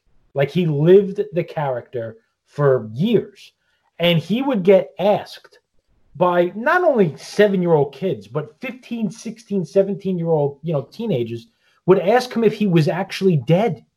Like when they met him, like actually being asked if he was really a, a live person. And that's how good he was and how good the character was. The yeah, probably, I mean, I can't recall a character that's better than this ever. No. And in particular, like you, you, when you think about what this character really is and what he was, he did this and and he made it believable like nobody else I think ever would have been able to. And a lot of it has to do with the time and the era too. You know, you try to do something like this nowadays, it gets some laughs and it's not quite taken as seriously. Like you just said, people were scared shitless of this guy. They, they were. Yeah, I mean, to piggybacking off of Darren's point here and something you mentioned, I can name a couple of guys who, as far as gimmick goes, got close. But the caveat is those gimmicks were extensions of their personalities. You look at Steve Austin, you look at The Rock, they got those gimmicks over to an equal extent. They it was a different situation with Taker because Taker had this character that he had to per, uh, convey, as opposed to this being the writing team throwing up their hands and going, "Oh, let's just let Steve be Steve or let Dwayne be The Rock." This was something completely different, and it's a different element of character work that Taker had to do. Yeah, Royal, Royal Rumble '94. I remember vividly in my my parents' den at their house I'm watching it with my dad, and that that's the Royal Rumble where he fights Yokozuna yep. in a casket match, and he gets, you know, trying to fight off literally a dozen people, and he ends up in the casket, and then the crazy stuff happens because Taker's going on a bit of a hiatus, um, and he like resurrects himself from the casket where he goes up on the screen, and I remember my father just sitting there with like his mouth open at what was going on on the TV, where you have like the video of him in the casket talking, and then he starts to like levitate above screen. And my father looks at me and says, and this is a 1994. My father was 53 years old. He looks at me and he goes, "Darren, I have chills." it was just well done. They did a great job with, you know, for all the crap we give them about some of the goofy stuff and and the later into the early '90s, some of the uh, the weird characters that Vince was always trying to put on someone. And I think you know you, you hear Pat Patterson in one of the old uh, documentaries talk about how, hey, you know, maybe they didn't look like a wrestler, so you put a character on them, you know, and, then that's what they look like. And uh, th- this was the the best uh, of all.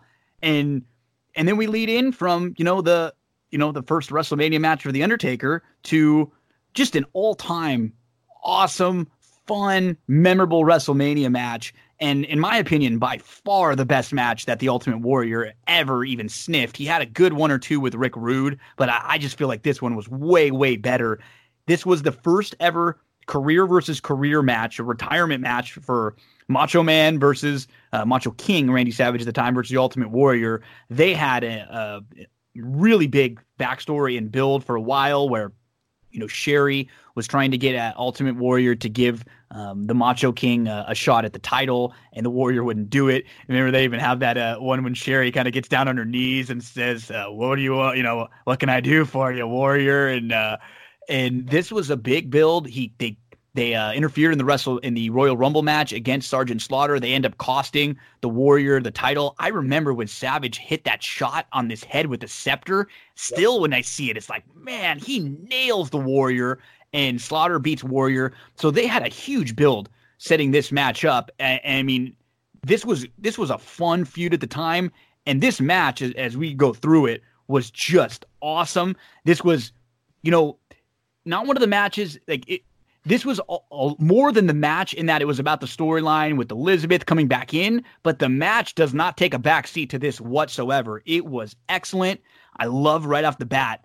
You see Miss Elizabeth in the crowd. Uh, Macho comes out with Sherri. He's being carried down the aisle on the throne, and and then uh, Ultimate Warrior doesn't run to the ring. Yep. And right off the way, you get the Bobby oh, the Brain. He's running yeah. a thousand miles an hour like that insane fool usually does. you could just tell this is going to be a little bit different of a match. And I think he, the, the Warrior's energy in this match was the best that he's ever had because the one issue or problem sometimes with the Warrior is that he was so pumped up, and that was part of his character. That was fine. He was so pumped up that he would just get a little sloppy, you know, in the ring. He had the the perfect amount of like controlled energy in this match. He didn't seem like he was going too full bore at any point, but he wasn't like lazing around the ring. I just love this match on the rewatch. Uh, on the rewatch, this match gives me everything that I want in my wrestling matches. It's more than than like really good ring work. You get some bells and the whistles there with Sherri keep coming in. You get a ref bump here. You get a couple really big crazy spots where you didn't expect someone to kick out of a finisher. This was like one of the first times where you're seeing finishers get kicked out of in a match on both sides. Um just that you know the five elbow drops um, warrior looking up to the sky asking the gods you know after savage kicks out is this my time? You know and just back and forth. This match ends up going 20 minutes and and at the end you know ultimate warrior wins by putting his foot on savage's chest which he had talked to savage about before. Ref counts the pinfall. I just love this match I, I agree, and this this conversation is going to take a while because there's a lot of things. Oh yeah, yeah, yeah, yeah, for sure. We're going to be here a little bit. That we, that we, need to hit on because there's a lot of different cool things that we can talk about. Um, look, obviously throughout the match, you're getting Sherri, you know, going to be interfering with everything. What one thing that that disappoints me, not about the match, but in the afterwards, because you never really got like the the sit downs with Jim Hellwig, aka the Ultimate Warrior, where he would sit down and talk about his wrestling career matches because he was such a weird guy and you feel actually, like they were coming right as he had just like they yeah. were about to come. You know what I mean? Has he just come back into the WWE? I would love to have known if he walked out to that ring on purpose to try not to make sure that he didn't blow, you know, sure. blow himself up. I would love to know if that was his idea or if that was part of the story where this match is different and I'm taking things differently and more seriously. I would love to know the thought process uh, that went into that. Um, the beginning parts of the match, you know, it, it's perfect. Every time Savage hits him with a move, Sherri distracts him. Savage hits him with a move. It stuns the Warrior for two seconds. Boom, big power move right back at you. You know, shakes it off. Uh, the distraction of on the small package. Warrior gets up irate. Hebner gets hit with one of the best referee cells of all time. Falls down like a stiff board awesome. tree in the woods like bounces off the ropes, great sell. You get to the you get to the five elbow drops. Now you want to talk about protected finishers. I can only and, and you guys, if if you could think of another one up to this point, jump in. I can only think of Hogan at WrestleMania five as the only guy at a pay per view that ever kicked out of the elbow. Yep. Even Steamboat, right, yeah. Yeah, Steamboat never got the elbow. Well, he got it, but the referee was down. There was no count. Mm-hmm.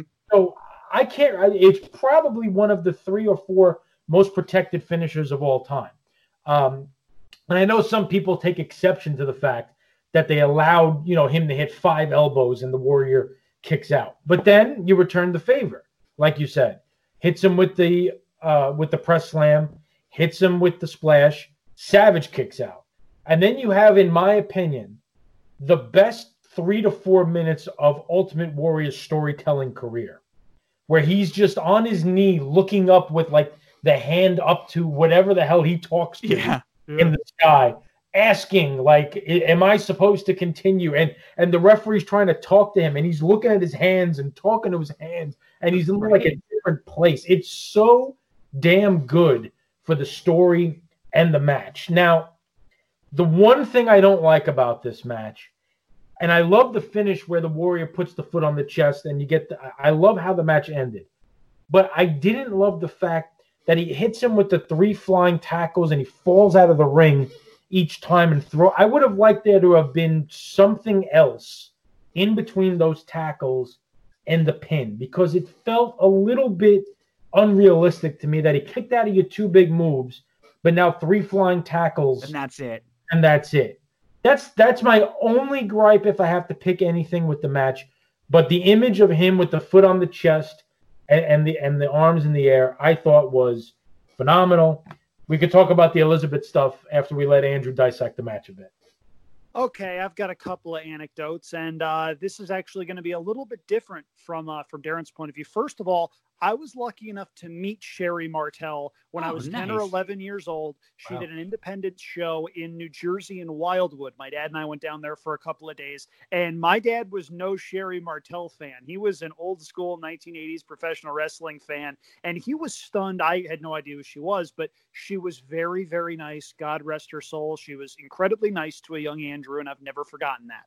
Uh, having said that, going back to this match, Darren, you hit on it a little bit. We had a Twitter conversation a couple of days ago with a guy whose uh, stuff I've actually seen a little bit more the past couple of days. His name is Ryan Slocum. He does a lot of uh, broadcast work in Michigan. He does some YouTube stuff on professional wrestling, and he had done a series on the worst WrestleMania matches of all time. That's actually pretty good if you've got the time to take.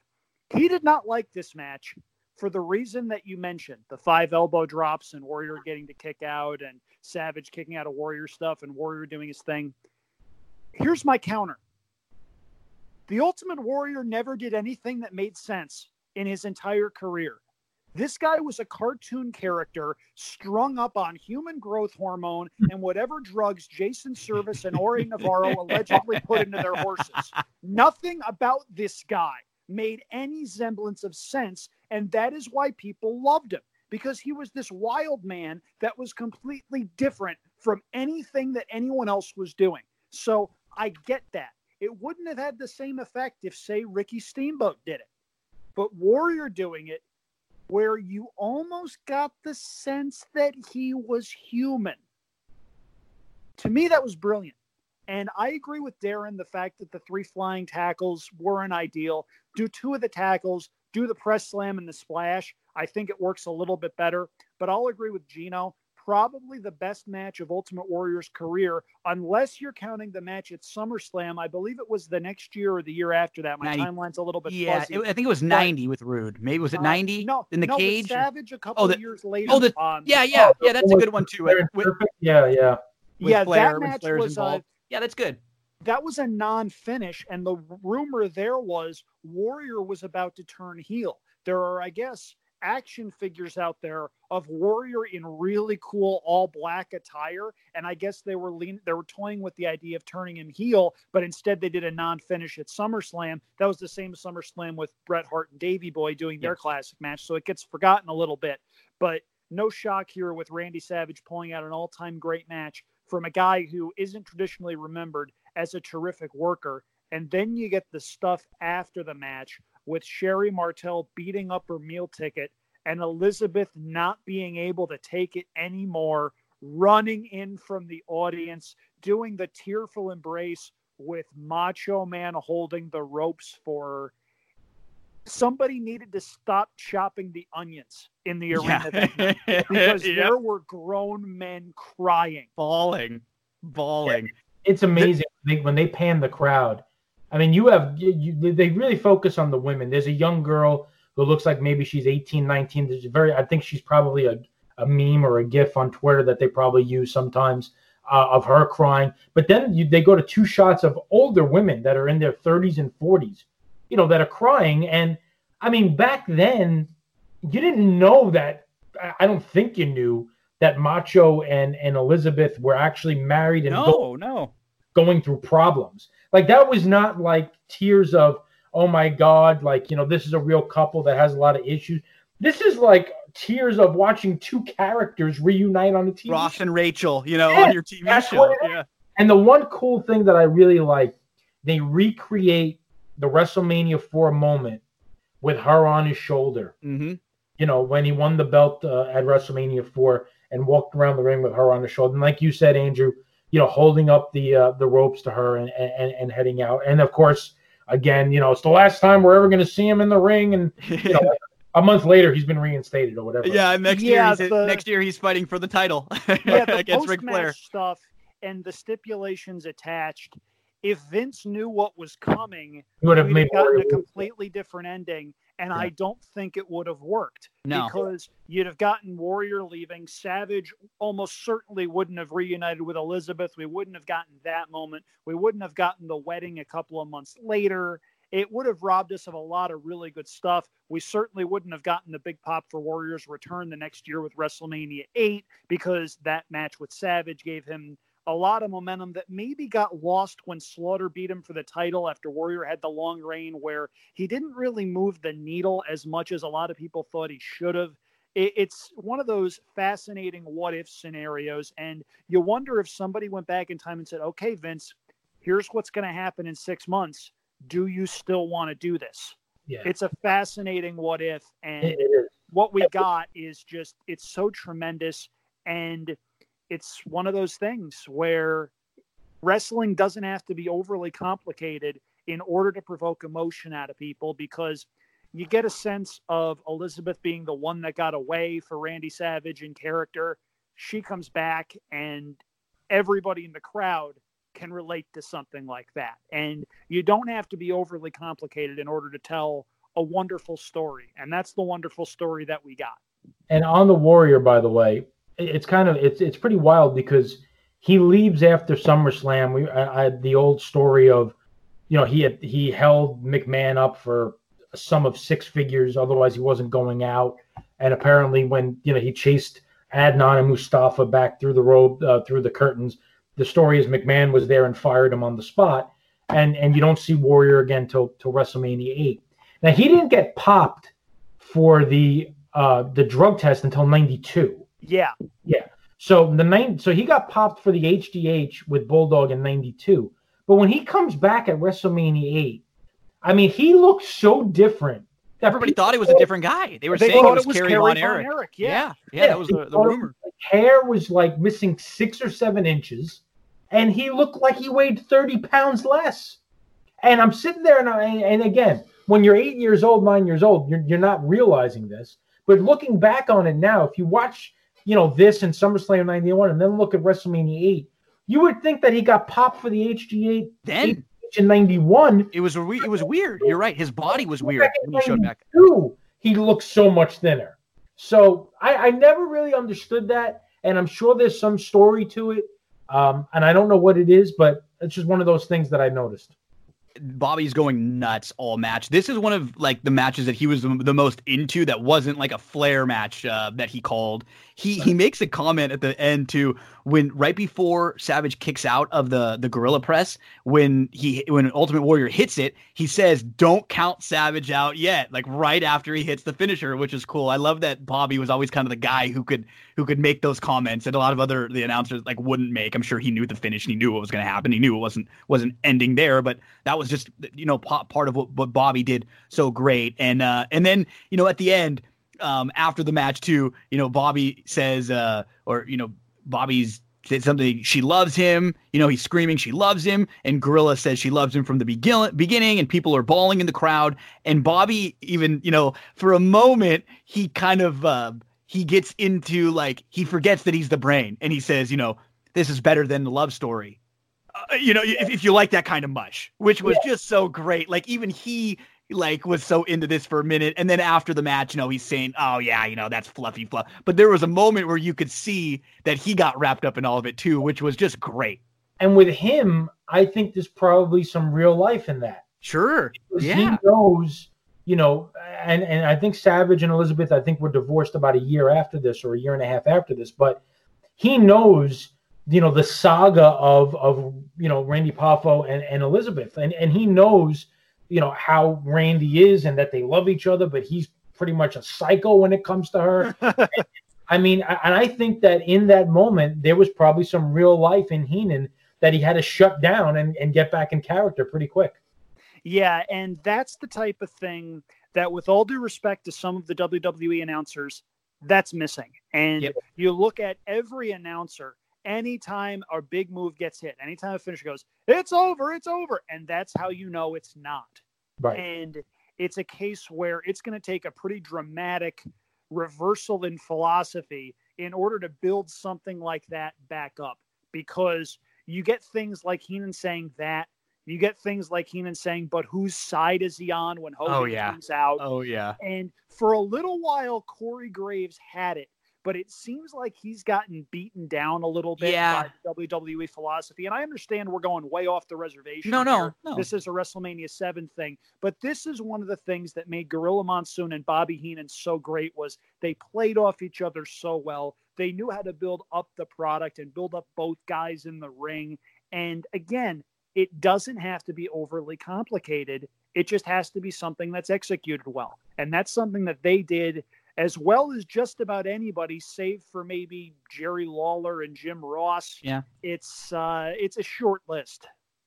This yeah, this this was good. Uh this was a blast. And I'm glad that in this mania we got to watch this match and i think because it was so good this was definitely a point where the show it felt like kind of turned a little bit um i mean leading up to this almost everything in the was was was fun was good even the down parts weren't too bad um, there was a squash, an Undertaker squash, which was, you know, a cool moment. The blindfold match, which was eh, but you know, it was, you know, more about the moment. And and then things kind of started to drag, I think, a little bit after this because it's so like everybody was so emotionally invested in this match. It was a great match, um, in ring, and then what happens afterwards, and you're like, you know, you people are crying, people are up and down, and you get a little exhausted. You know, the next match was was like a cooler match. It was um Demolition versus Mr. Fu- uh, Demolition with Fuji versus uh, Tenryu and Kitao. And we before that we got um, some uh, Regis talking to Paul Bearer and the Undertaker, and then Trebek was talking to to Demolition, and they didn't say very much. And then um, Tenryu and Kodo and K-Tao didn't say a whole lot either. Um, and then Alex uh, Trebek was talking to Jake the Snake, who mentioned Damien's favorite category is reptiles of the world these were just the like bad interviews and then bobby came back with the quip that uh, he set up all the interviews for, for everyone so he he had them all set up with you know interviews where, with people that weren't going to really give him a whole lot. I don't really have a ton to say about this match. I'm looking back it's just still so surprising that demolition loses this match. Yeah why Darren, okay.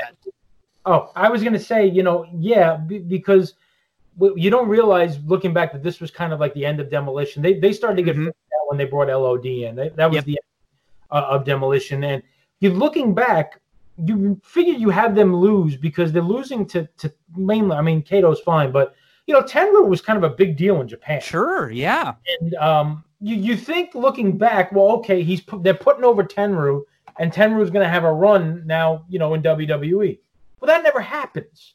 This is like his only big match, if you want to call it that in WWE. He shows up in two Royal Rumbles, I think maybe 93, 94, something like that. But that's it. And so my my question is, is what is the point of the match? Yeah, I didn't I didn't And why did why did Demolition lose if you know like it just made no sense to me looking back.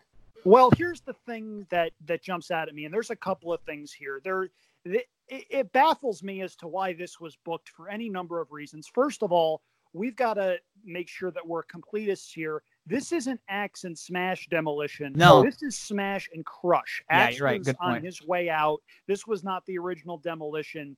And when you're watching this on the network, you know it's not the genuine article because the demolition theme music that Rick Derringer put together yep. is dubbed over. And that yep. was the best part of demolition because if you listen to the theme music, it's it's powerful stuff. It's dun, dun, dun, dun, dun, dun. You know business is about to pick up when you hear the music. The music's not there.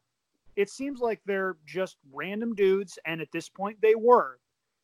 There was never any real explanation that I could find for why Tenryu and Kitao were there. No. I mean, Tenryu was, I don't want to say a legend in Japan, but he was an upper mid card main event guy for a while. He was no Antonio Inoki or anything like that, but he was a guy who had a lot of appeal over in Japan. So I understand why they brought him in for something. In the same vein, it's similar to why WCW did a lot of stuff with Jushin Liger, even though Liger wasn't necessarily a full card guy. But this baffled me. Nobody yep. in this match sold anything. And you can see the audience filing out to take a bathroom break or get yep. food or whatever. This was that match. It was it was a bad match. Not only did it not make sense, it wasn't good. You know, no. um, and this, yeah, I, I just this was one that I didn't feel like we would probably spend a whole lot of time talking about because it just it it wasn't it wasn't very great. And um, yeah, I, I think they put it in the good spot because it was just whatever was going to come after the the Savage Warrior wasn't going to get a, a, massive reaction. So maybe this, like you mentioned, this is like bathroom match time for them before we get to the IC title. You know, real real quick. Yeah, go ahead.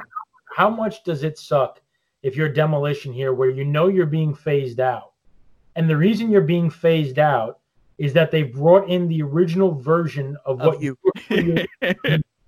How much does that have to suck? Like, they make you as a counter to the Road Warriors. Like, all right, they got the Road Warriors. We're gonna make our own guys, even though they look like they're into S and M, and it's weird. Like that, this is gonna be you, and you're gonna be our Road Warriors. And then they bring in the actual Road Warriors, and you know you're done. You're Like, that- just gone. Terrible.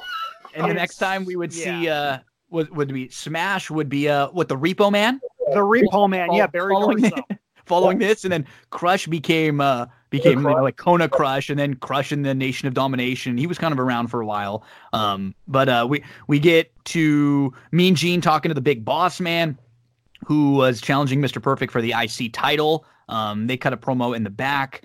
And Lord Alfred Hayes is going to join on commentary because Bobby is there with Mr. Perfect.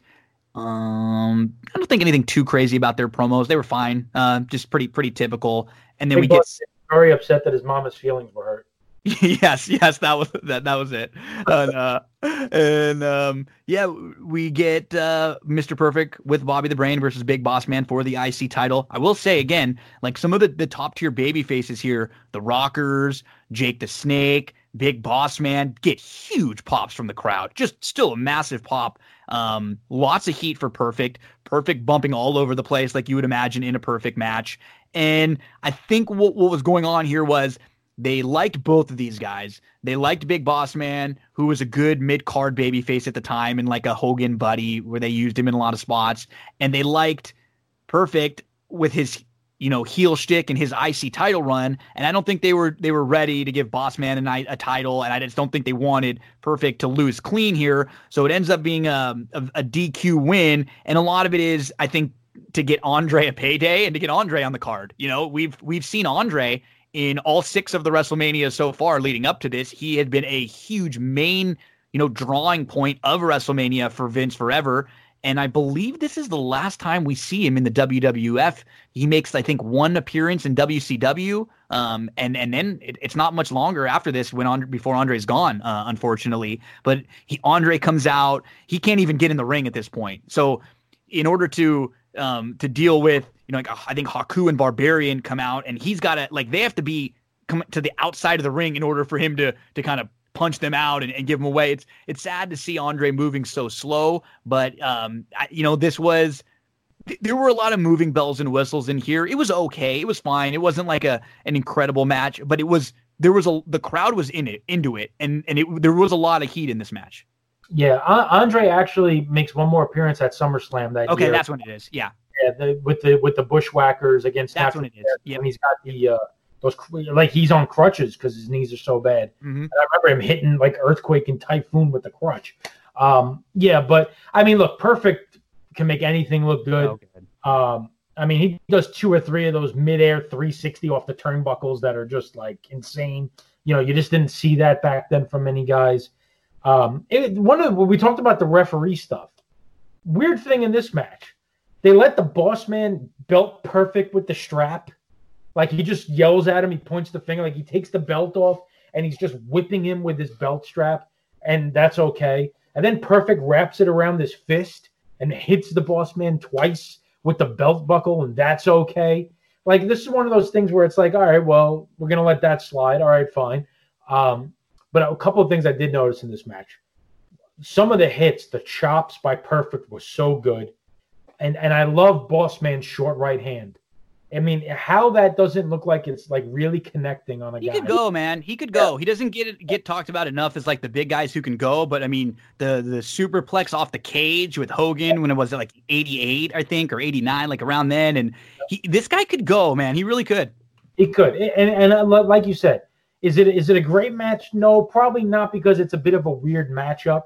Uh, but Bossman can work, and Perfect can work with you know with a broomstick. Uh, so I thought it was a good match. Was it fantastic? No. Um, to be honest with you, I forgot exactly where it was in the card, and I mean, to again, to be honest, until I watched it after the Savage uh, Warrior match, I kind of forgot where every other match was. I know. It's just you you feel downer because that match Yeah. lifts you up so much. It really does. Yeah.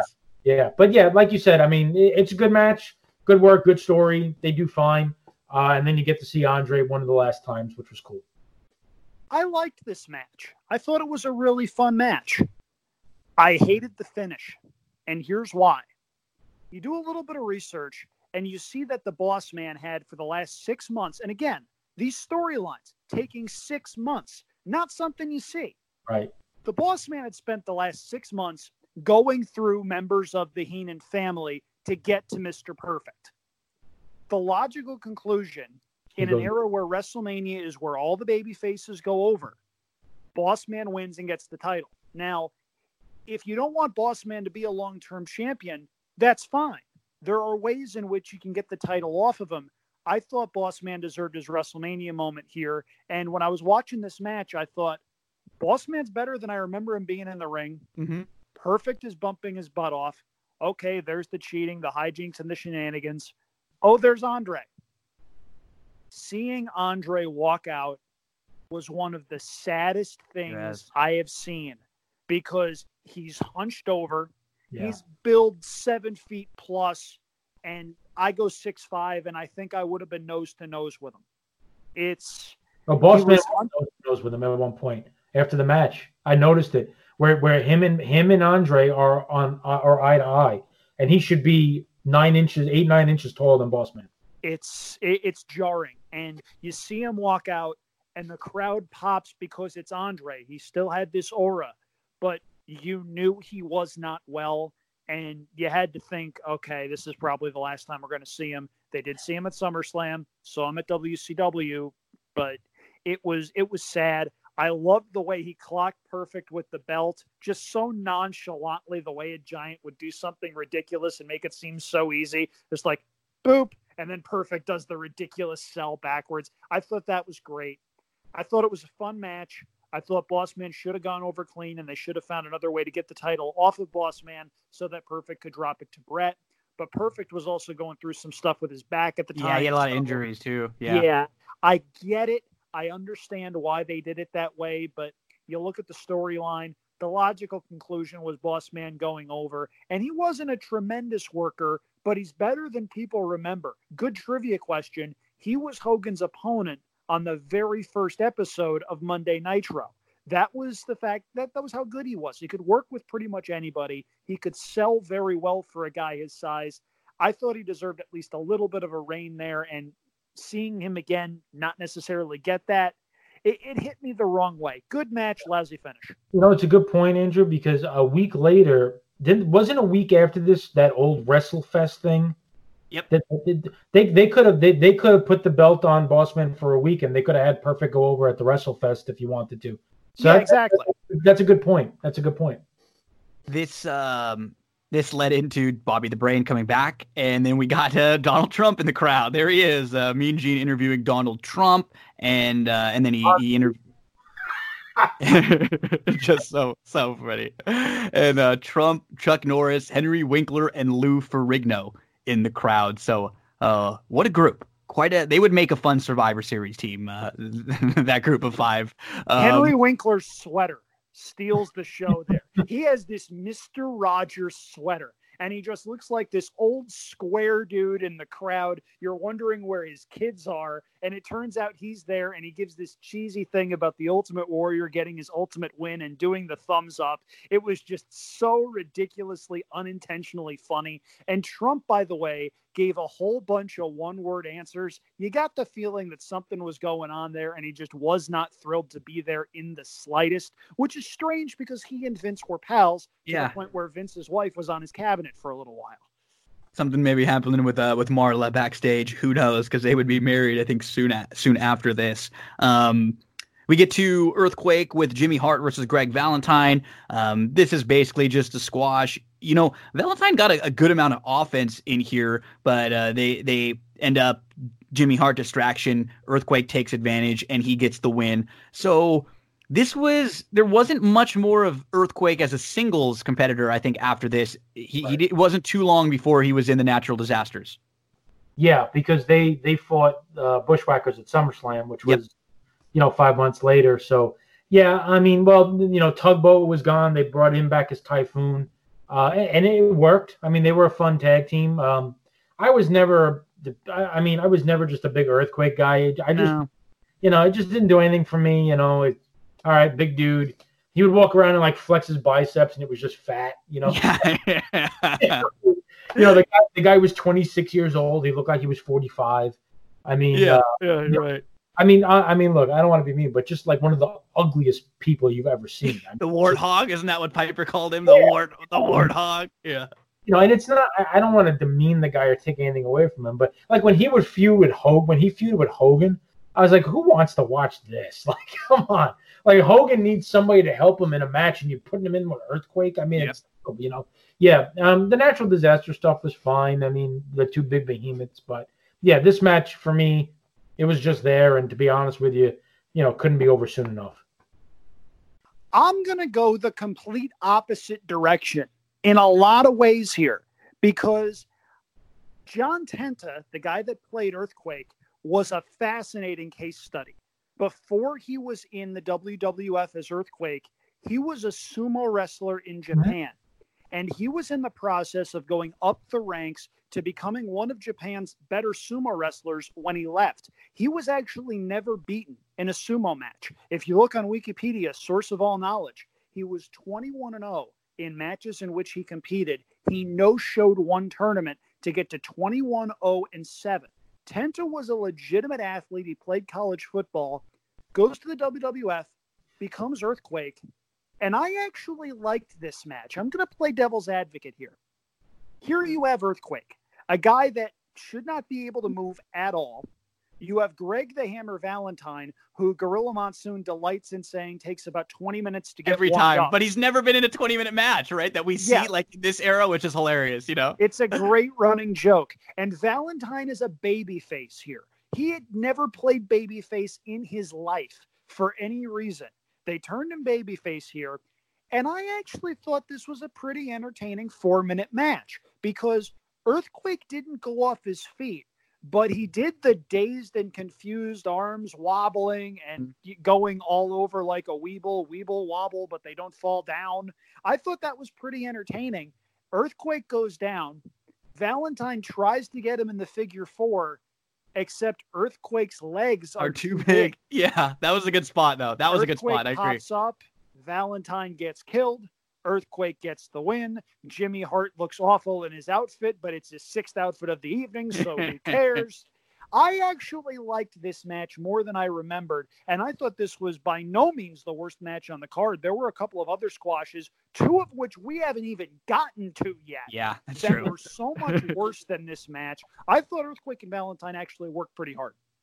Yeah, Uh, I I could see it. The only thing I remember is, you know, after after he delivers the the finisher, he's literally he's literally standing there panting, he's just blown up. Yeah. Blown up to the point where his mouth is open and he's like panting for air, uh, which is you know, but I mean, he's a huge guy. I get it, but yeah, I mean, look, it, you, you we can have differing apu- views of of wrestlers. He just wasn't the style of wrestler that I was ever going to be into. Oh, completely agree. He was by no means a technician who would wrestle five star classics.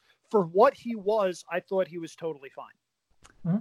We get to uh, Sean Mooney talking to the Legion of Doom. I loved this one from uh, from Hawk.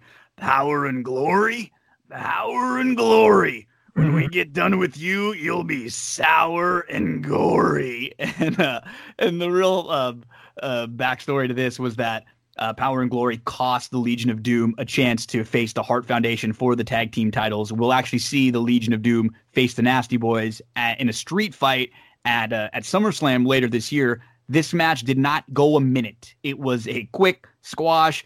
Get the the basically get the LOD on the card, get him a big pop, get him a quick win, build them up as the power team that they were. We got the huge LOD pop to, at the beginning. And um, I mean, it wasn't much more than let them come out, let the crowd see them, and let them let everybody know that they're going to be kind of on the way to the tag title soon. Yeah, not not Paul Roma's best tag team. Uh, it- it- No. Him, him and Jim Powers were actually a fun tag team with as when they were the Young Stallions. Yeah, they weren't bad. Yeah, in the in the late '80s. But yeah, I mean, this is obviously just uh, you know in a real like grand stage WrestleMania introduction to Legion of Doom, and they're going to be the tag team. Um, and I mean, LOD. such a such a wild like story behind you know the Road Warriors and where they came from and you know Georgia Championship, AWA to Japan and WCW.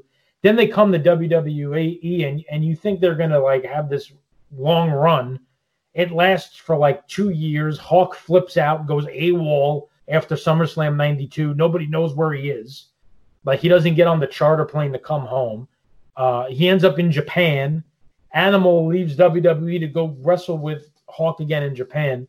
Then they bring him back again. They disappear again. They show up in WCW. They bring him back again. Uh, I did like the LOD 2000 when they showed up with Sunny specifically because of the yeah they, they had some good stuff with the New Age Outlaws. Yeah, yeah. Um, Sunny when Sunny walked out with that outfit, I remember. I, I, think I was I was like 17 years old. I was, I was my friends downstairs. There was like five or six of us, and everything just stopped. it was like, holy, you know what? Look at Sunny, like, oh my god, you know. So that was cool. But yeah, I mean, they were look one of the one of the greatest tag teams that wrestling will ever know. They get their squash obviously paving the road for you know their their subsequent coronation at uh, at SummerSlam. Nothing really to say about the match. It didn't last long enough to talk about, but uh, LOD obviously one of my all time favorites. Darren, you stole my thunder completely. Oh, because no. I was going to talk about LOD 2000 coming out with Sunny for that tag team battle royal, and everybody was already in the ring. Yep. And it was all these nondescript tag teams, and you knew they were building to something. You just didn't know what. And then the second the music hits, you're reminded, oh, that's why they call it a Road Warrior pop. And that was the reaction that I also got here because that's the thing that jumped out at me the most about this match. It was the Warriors come out, oh, what a rush, whatever. And the crowd goes bonkers. If a tag team had a better look for professional wrestling, I don't know who it was other than Animal and Hawk. Big guys, face paint, mohawks, looked like they would kill you and dump you off the side of the road. Uh, it's they probably would. yeah, I mean, yeah. Knowing what we was know, on a lot of weird stuff. I wouldn't have put it past them, but it was uh, it, it, the LOD were uh, were a case of being star-crossed in a lot of ways. And one of my favorite matches with them is actually one of the few times they locked up with the Steiner brothers in oh. WCW. The Steiners debuted on Nitro. They rode out on the motorcycles, and they had a really good 15 to 20 minute tag match where the Road Warriors won by cheating with the spike. And that's a legitimate four star match. It's on one of the best of Nitro DVD sets if you can find it there. It's a really cool thing, and it was a hell of a deal. And but that's the story with the Road Warriors from 1990 onward. When they showed up, it was a really big deal but they didn't show up a whole heck of a lot. No, they didn't. And but uh, you know, you talk about the Road Warrior pop. SummerSlam '91 when when when they get I, don't remember if it was Knobbs or Sags. I think it was I think it was Knobbs. Uh, when when they get him up for the finisher, the place is I was there. The place is unglued. Everybody is standing waiting for this coronation.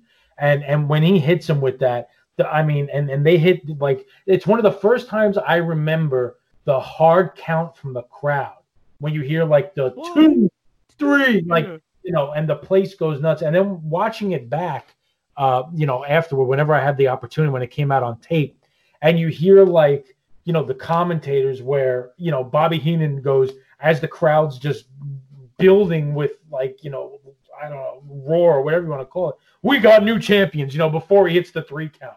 Just a huge, massive, one of the biggest pops you'll ever hear uh, on a great pay per view. But and that way, I mean, look, it didn't matter where you put them, you were getting that pop. They were that good. The next feud, um, we get right into the build for the DiBiase Virgil feud. I mean, we talk about long term builds. This build was happening for years with uh, always seeing DiBiase, you know, treating Virgil like garbage and uh, making him rub in his feet and all. You know, we get some really great videos of DiBiase just like laying into Virgil. You know, I loved this feud when I was young. Um, it really wasn't a feud about their matches. They have this match. They have the match at SummerSlam for the uh, the million dollar title. You could tell at this point Virgil couldn't really do a whole lot in the ring. And they did a pretty good job in this match to hide that. It was just a lot of punch, kicks, using Piper with the crutches as much as possible. Piper was like a big part of this match. DiBiase was uh you know, get involved with Piper outside the ring a couple different times. They don't even really let Virgil get completely over yet. He wins via count out. And then uh, post match, there's a pretty intense beatdown that I just more intense than I remember when they were going at Piper's leg. Um, he had been recovering from a motorcycle accident, so he was on crutches. And um, this was all about the story because Piper helped Virgil um, stand up for himself and helped Virgil, you know, leave the uh, the million dollar man. And then at the end of the match, Virgil's kind of telling Piper to stand up and, and get him up. So this is another one that wasn't as much about the match as it was kind of the overall storyline continuing forward because you could tell they were con- this storyline was still in the middle. It was it was going on for a while all the way till till SummerSlam. I think it was like the end of 91, early 92 when Virgil was kind of on his own for a little while and he kind of became like a jobber to the the stars and the new the new wrestlers that were coming in. Yeah, I, I remember this pretty much the way you did. When I watched it, it was the same thing. Virgil get the offense that he gets in is like punches and kicks, and yep. all of the wrestling comes from DiBiase. You get like mm-hmm. a power slam, you get gut wrench suplex, you get a regular suplex. To Virgil's credit, he he, he does bump well. You know, he does take mm-hmm. good bumps and, and everything like that. But all of his offense is more like boxer, kickboxer than it is wrestler, uh, because that's kind of what he was. Um, and even and even the match at SummerSlam, most of the offense is DiBiase, and that's the way it has to be because he's the wrestler of the two. I, and that's how I remembered the match and watching it back. That's how I, you know, that's how it played out.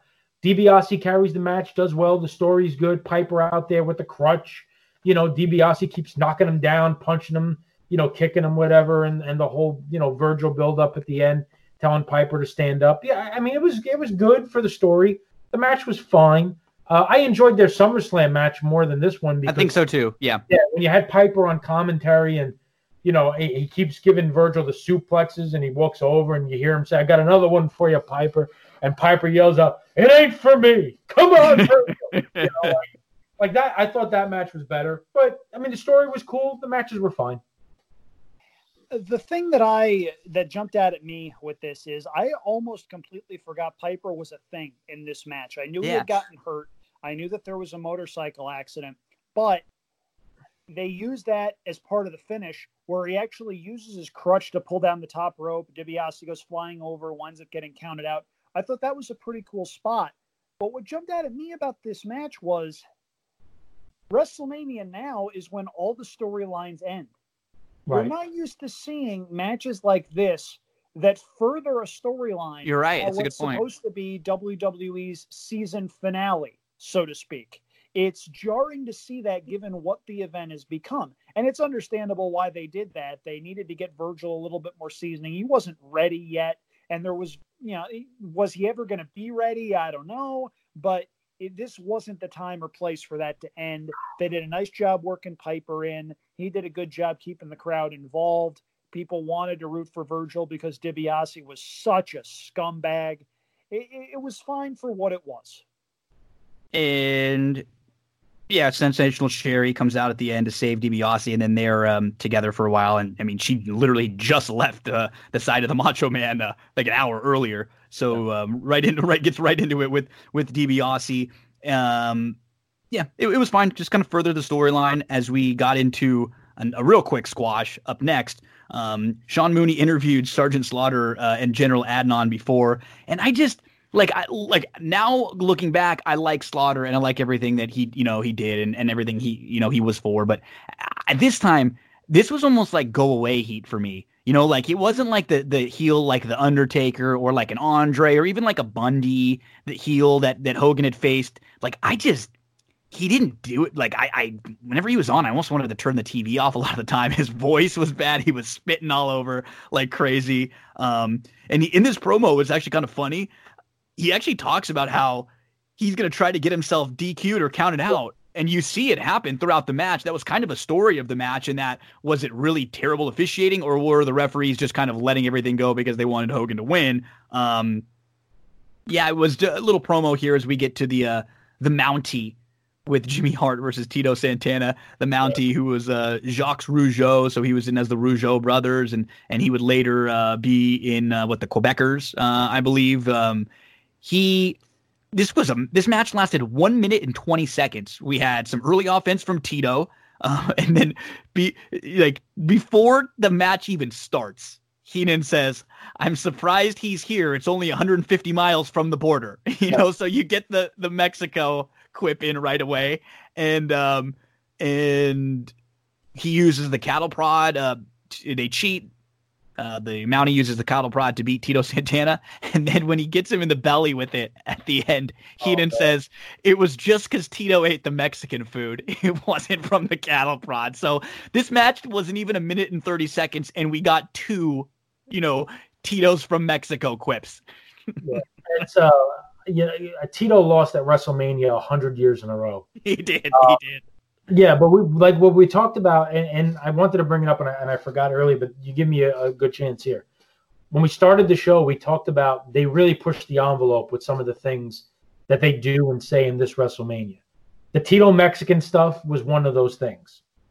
The other obvious one is the Sergeant Slaughter Iraq sympathizer. Yeah, oh yeah, oh yeah. Because we are right in the middle of the Gulf War. Uh, and I and I remember that there were stories that he would get death threats. Oh yeah, he he was getting real heat. Yeah, like yeah, people hated this guy, like yeah. not like a cool heel thing. Yeah, and then the other thing that I didn't realize until again watching it this time. This WrestleMania was three weeks after the Rodney King uh, tragedy in yeah. Los Angeles, and multiple times between Perfect and uh, Bobby Heenan, they make reference to we have LAPD out here, real police officers who know how to handle their business, if you know what I'm talking about. Yeah. And Perfect says to Boss Man in this promo, You're not going to get me down in the middle of the ring to slash me 56 times.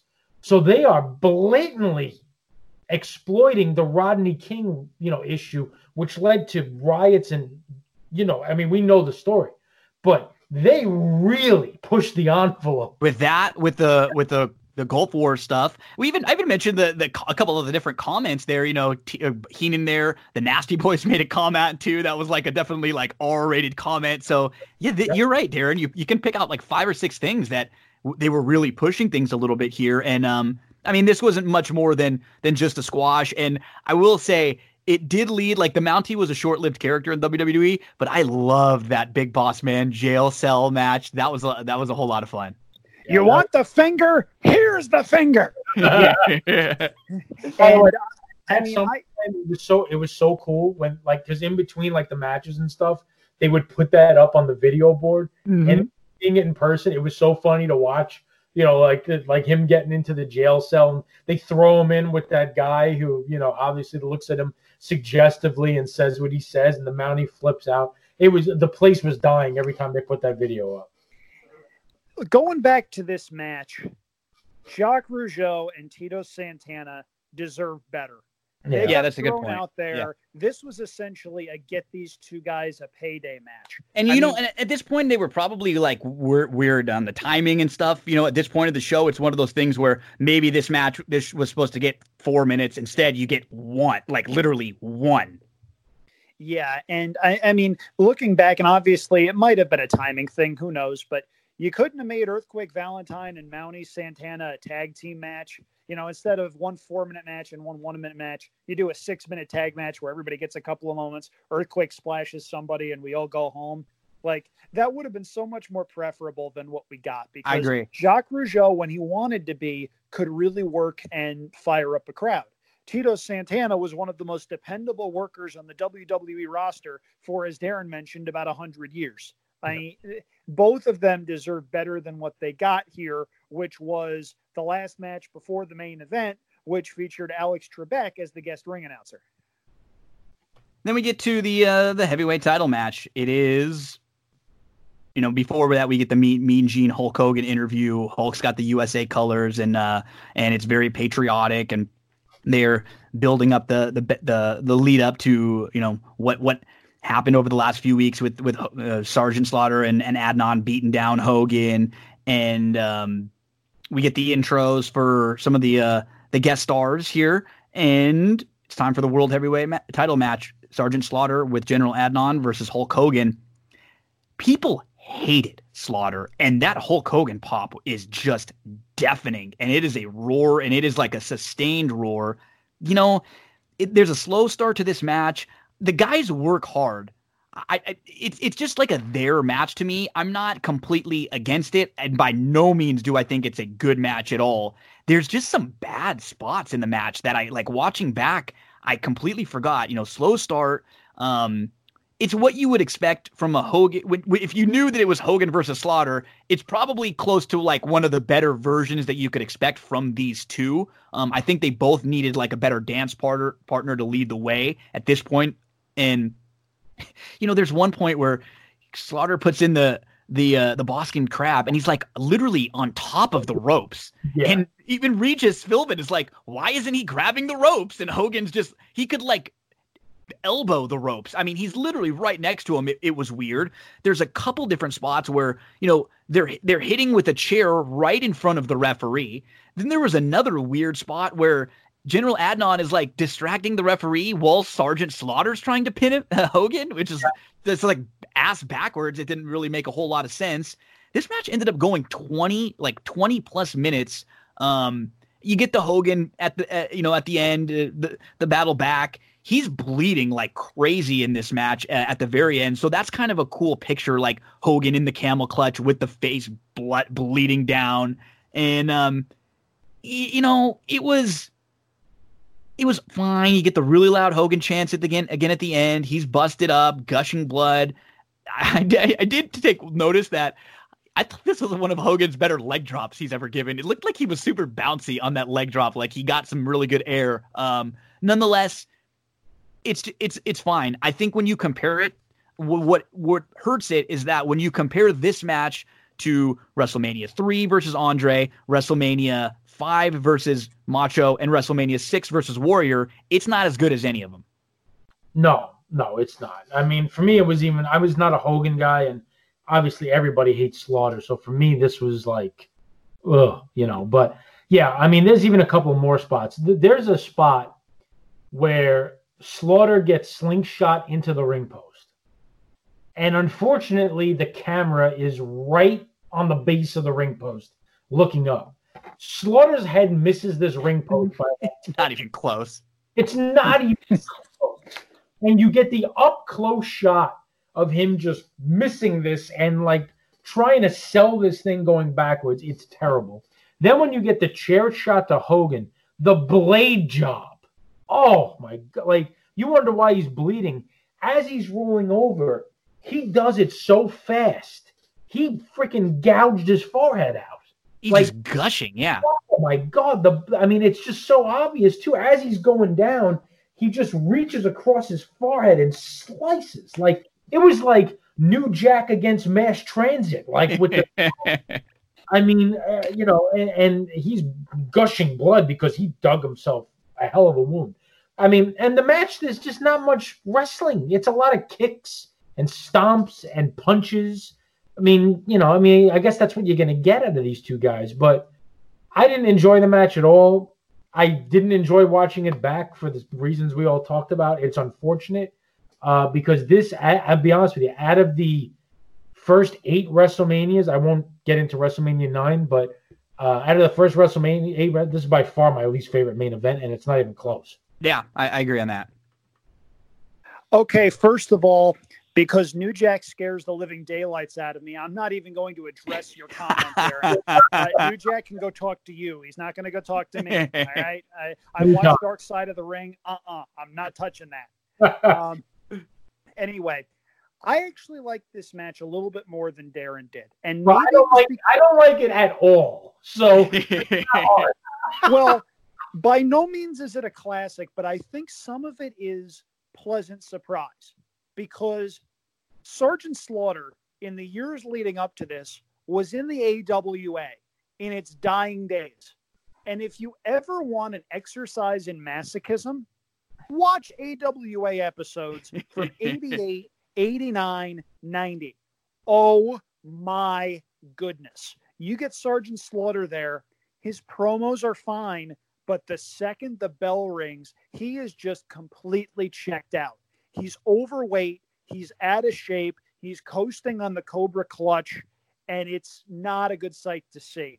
You you could sort of tell that there was a desperation move to get the belt back onto Hogan because Warrior just wasn't moving ticket sales as much as he as much as Vince thought he could have or should have. So they booked, they booked him terribly as the champion. It's Well, true. Yeah. Warrior had no heels. Rick Rude, much as we love him, wasn't necessarily a main event heel at the time. Much as we like DiBiase, the bloom was sort of off that rose at that point. That's another conversation, but it's a case where they needed to get the belt on somebody to get from Warrior back to Hogan.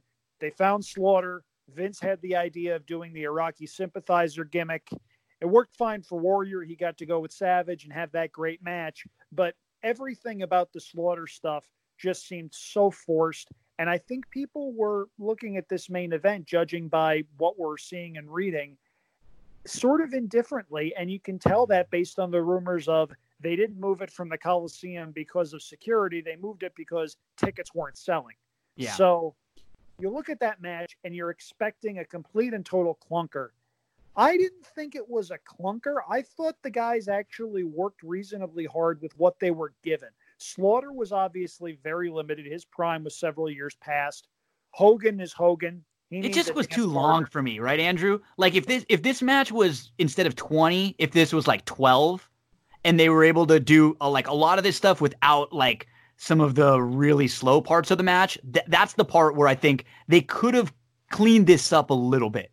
Um I yeah, I agree with you on that. And 12 minutes is the sweet spot for me too. I liked the storyline with them working Hogan's back. I Mhm. thought that was actually okay. Slaughter came off the top rope, which you don't expect a guy like Slaughter to do. He did the stomp to the back. They did the Boston Crab, which was a horrible location for sure. Although that did bring in General Adnan from the outside, ramming Hogan's head into the canvas, which I thought was a pretty cool little touch. But the other thing that I remember Hogan makes the comeback, big boot, big leg, good night, crowd goes crazy. Bobby Heenan goes, he did it for the United States of Yeah, America. he did. He, yeah. You're supposed to hate Hulk Hogan with every fiber of your being. What the heck are you doing? That was and one of the few. You're right. Yeah. and and I understand the idea of pitching patriotism in a war. I understand that. But Heenan was going after Hogan really hard the entire match. Regis Philbin actually brought up, well, if Hogan's the champion, that means your guys aren't getting title shots, whatever. He was trying to get Heenan worked up. And then Heenan out of nowhere goes, he did it for the United States of America. That's one of the few lines Bobby Heenan ever uttered that was just a complete and total dud. Yeah. The match itself, yeah, it was probably too long, but there have been many worse Mania main events. Darren, Sure. I got to take exception. Hogan Bundy was a total clunker. I didn't mind that This one as was- much. I I I've met King Kong Bundy before he passed. He was a wonderful man. The picture on my Venmo is of him choking an 11 or 12 year old Andrew at an independent show. That match was lousy. I thought this was better. I thought Slaughter tried after a couple of years of some horrible matches. I thought this was a decent atonement for him. Hogan, when he wanted to, could go. Yes, the blade job wasn't great, but they, there wasn't a lot of matches with blood at that time. And No, that- something it was- else that I I Yeah. think that's what they were going for was the, you know, because things were so intense and the whole, you know, the feud with them. And it just it did feel a little shoehorned. Um, but you make a good point. There just weren't really at this point, you know, you had uh, you know, Macho kind of had a, his main event run and he was kind of like high high mid card and, and obviously he's gonna be gone for a little while. Andre's gone now. DiBiase had his little couple year run. Um, we just don't really have a ton of like they never really gave perfect like a main event run as a heel. There just wasn't anyone there. They kind of had to create them until you know Ric Flair comes around a year later. Um, and and this was the best that they could do, which was was at least Slaughter had some cachet.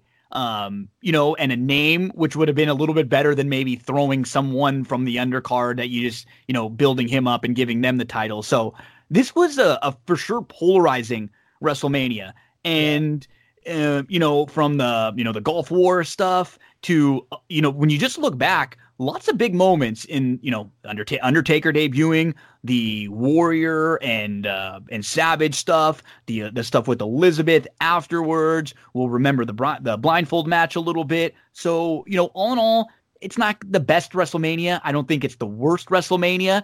I think that the second half of the show started to drag a little bit, but the first half, like up until and including the Savage Warrior stuff, there was some good stuff and there were a couple hidden gems in there. Yeah, I yeah. agree with that. I'm sorry. Yeah, really quick before Darren goes, uh, you had mentioned the stuff about heels and take Ric Flair out of the equation, and you've got to go until Yoko. 96, 97. I, am not honestly, I'm not a big Yoko guy. Yeah, no, Yoko and I, and I never did it with me. And that's and, and that's fine. I can understand that. Yeah. Yeah, but you'll look at WrestleMania 11. You have Bam Bam Bigelow main eventing against Lawrence Taylor. Main event of WrestleMania 12, Bret and Shawn in the Iron Man match it, that there just weren't a lot of top flight heels with the WWF in the early to mid 90s that you really felt comfortable putting out there in that capacity. You had Taker, who was a heel for some of his run, but he was sort of in the mid card, squashing people on their way down, building himself up because the next year, WrestleMania 8, he got Jake Roberts right as Roberts was going out the door. So it's a weird situation, and it's something that looking back, you really wonder just how WWE survived to the point where they were able to catch fire again in the late 90s because if the money's in the chase, as the theory goes, there weren't a lot of heels there after Ric Flair left. And even when Flair was there, yeah, he had the Rumble win and he had the match against Savage at WrestleMania it never seemed truly organic with him. And that's an issue that we saw with WrestleMania 7. And it's an issue that would plague the company for a while until they found a formula that worked in the mid to late 90s, starting with DX and going from there. Yeah, yeah, yeah, that's entirely true. You know, one other thing I forgot I wanted to mention at the end of the Hogan match, um, everyone's about patriotism, right? Uh, one of the cool spots was when uh, I thought probably the coolest spot of the match was when Slaughter spits on Hogan, and yeah. then he throws the Iraqi flag over him. There's actually a couple of guys sitting behind Donald Trump that are dying, like laughing. After the match is over, Hogan's posing. Somebody throws him an American flag. He proceeds to crumble the flag up and clean the blood off his face with the American flag. Just insane back into the crowd. So bizarre. Like uh, you're talking about like patriotism, USA. The guy was given a, uh, the guy probably thought he would hold, you know, because he had the other flag on the pole that he would hold the flag up or whatever. He he cleans the blood off his face with the flag and crumbles it up and throws it back into the crowd. Oh, when I watched that back, I was like, "Oh my god!" Sorry, brother. Can't see, brother. Can't see, brother. Imagine, you imagine if in social media and the news today, if that happened today in the middle of a wrestling ring at WrestleMania, oh my gosh, oh my god, people would go nuts. But yeah, look, um, to Andrew's point, great point about the heels. Uh, I totally agree. They just weren't a lot of them out there. Um, you know, Yoko was the big heel that they chose. We all know what Yoko was. They did the Bret Owen thing. Owen made for a good heel. The matches, by the way, were phenomenal. Um, Agreed. But it just couldn't. You you couldn't. He, just, he wasn't like your one number one company heel, though. You know what I mean? And, and it hurt. Stretch that out for you know. I mean, yeah, it, it hurt because a lot of the guys that were heels, and even like you know Shawn Michaels moving forward, they were undersized. Yeah, so a lot, it's hard to have an undersized, you know, dominant heel but think about like you know, I mean, Shawn at, at WrestleMania, you know, when, when he went to face Bret, he was be, he was became a face, a, face at that point, yeah. Trainer, yeah. But I mean, all you know, the years up to that, he was a heel. So even as they started to like, even their heel characters were no longer really heels. I mean, look at Austin. I mean, all these guys because they were so good organically became baby faces, and it's a really good point. I mean, how they made it through all those years, and maybe it's a part of the reason why they had their struggles in that they have these terrible characters and they had no big time heels. Yeah, that's that's a great point. I mean, th- this has been a lot of fun again. Um, we just crossed the two hour mark on, on recapping this show, and we, I think, I think back and do it again, or yeah, I think I was gonna say I think one of these shows uh, will eventually get a recap that's longer than the actual pay per view in itself. When we're, when the we're longer we it. go, the more unlikely that is. I mean, I don't way, think I could go six hours on last year's WrestleMania. I'm sorry, I can't do it. I don't have that. before, before we go, since we're we're going into WrestleMania weekend and we have SmackDown tomorrow night, let me just ask your opinion real quick. Uh, what is the unique way that they get Roman out of the match tomorrow night? What what is this quote unquote unique, you know, unique creative idea that they're doing that's going to have Roman pulled creatively from the match? Hornswoggle. um, I, I, think what they do is because um, I'm assuming this is who they. I think it has to do with the, the the person who is going to be in the match. I think they can do something where they bring in. I'm assuming it's Braun Strowman because I'm still not finished with you. Are they really going to do that? Um, and I, I'm I'm assuming yeah something like that where hey this this was supposed to be uh, my you know I think they could say this was supposed to be a Braun match. Braun does something to, to you know to write Roman off TV for a little while, and then Roman can come back and beat Braun, and you can have Braun kind of take it from Goldberg. He can be a little bit of a placeholder for a month, two months, however long that be. Roman can get his win uh, against him at SummerSlam. They can do that. You get Braun a little bit of a run with the title finally. I think that's probably the best way to do it. Um, if they do that, I'll be disappointed because they've been using this word unique, and there would be absolutely nothing unique about. No, you're you're right. You're right. I, I just that seems like a WWE type of way to, to fill it in. You know. Okay, I've got I got three things that they could potentially do, and they all involve the letter H. You have Hornswoggle.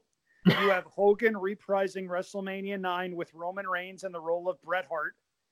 And you have Triple H doing something ridiculous. Yeah, I, it could I, be. He has the built-in Goldberg feud too from yeah, years back. None of those seem remotely far-fetched to me, and I would just laugh so hard if somehow Hogan was involved because you know this was supposed to be his weekend going into the Hall of Fame again with the NWO. I really think at some point we're going to see him do something because he lives right in Florida there he he's got to have something going on here. And I got to tell you, if Hogan somehow winds up involved with whatever angle they've got going on, I really should start placing bets on this stuff. You'll get the yeah, you'll get the praise, you'll get the credit. That would be hilarious. They have the old Goldberg uh, Hogan feud from uh, Nitro and Darren. I think you mentioned it last week when we were when we were talking that they never had their real big pay per view. Uh, that everybody got mad that they had that match on Nitro. They could they could even have that joking, uh, you know, in in the build. But I, I hope I, I hope they at least do something to build it up. I hope they don't even pretend as of Friday night SmackDown that we're going to see a Roman Reigns versus Goldberg match at WrestleMania. I want them to at because we've known about this now for a few days. They waited all week long. So I'm assuming and hoping that they have something that they already did for SmackDown and they're not just going to wait till after SmackDown and say, or, or day of and say, oh, you know, something happened. Roman Reigns isn't going to do it. Give us at least a day to know that it's not going to be Roman and what this match might be. Yeah, no, I, I agree with that. You don't want it to be like one of those stupid things like, oh, what happened? Where's Roman Reigns? His music hit. He's not like I mean that would be terrible if they did yeah.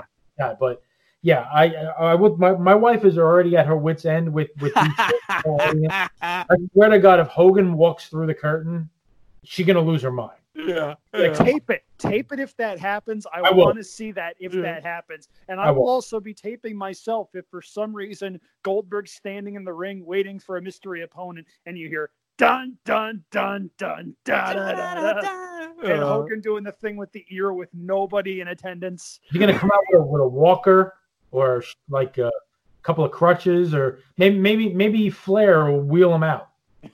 oh, that would work. that would, that would absolutely great. work. Yeah, that would be funny. That would be funny. Well, guys, this was a blast. I have we've had a lot of fun. I think the people uh, enjoy listening to these because it kind of lets them escape for uh, an hour or two and remember, you know, years back when they watched wrestling and, and kind of in the what was the golden age. Um, I think from you know 85 to maybe like the early 90s really uh, of wrestling and then we got it again in the late 90s with the attitude era thank you so much fellas and i look forward to uh, hopefully bringing you guys back again next week we can maybe talk about a little bit of what happened in wrestlemania and then uh, maybe we'll have uh, uh, Mania 10, uh, one of those uh, middle ones, 10, 11, 12, 13, one of those we'll, we'll put up on uh, and see what the people vote for.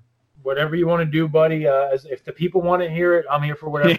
a lot of fun. And look, I mean, we got to pass the time somehow. And there's certainly worse ways to do it than than talking wrestling with friends. Completely agree. And as Darren enjoys saying, where the hell else am I going to be? I mean, this is uh, the, the shelter in place order got extended through the month of April. So I am at your disposal at any reasonable hour for any reasonable length of time, just as long as the WrestleMania doesn't last for three weeks, which I got to tell you, at some point in the next 10 years, we're going to wind up with like a 14 night WrestleMania with 120 matches. WrestleMania month. It's the April WrestleMania. Fellas, Darren Zocali and Andrew Champagne. Uh, give us your uh, your plugs one more time. Darren, where can we find you on social media? And then Andrew, you uh, you after. Sure. Uh, Twitter at uh, at the track seven. Um, give out some horse plays. We had a couple of winners over the weekend. And by the way, give out a thirty dollar winner today at Gulfstream. First Gulfstream, I saw that. Nicely done.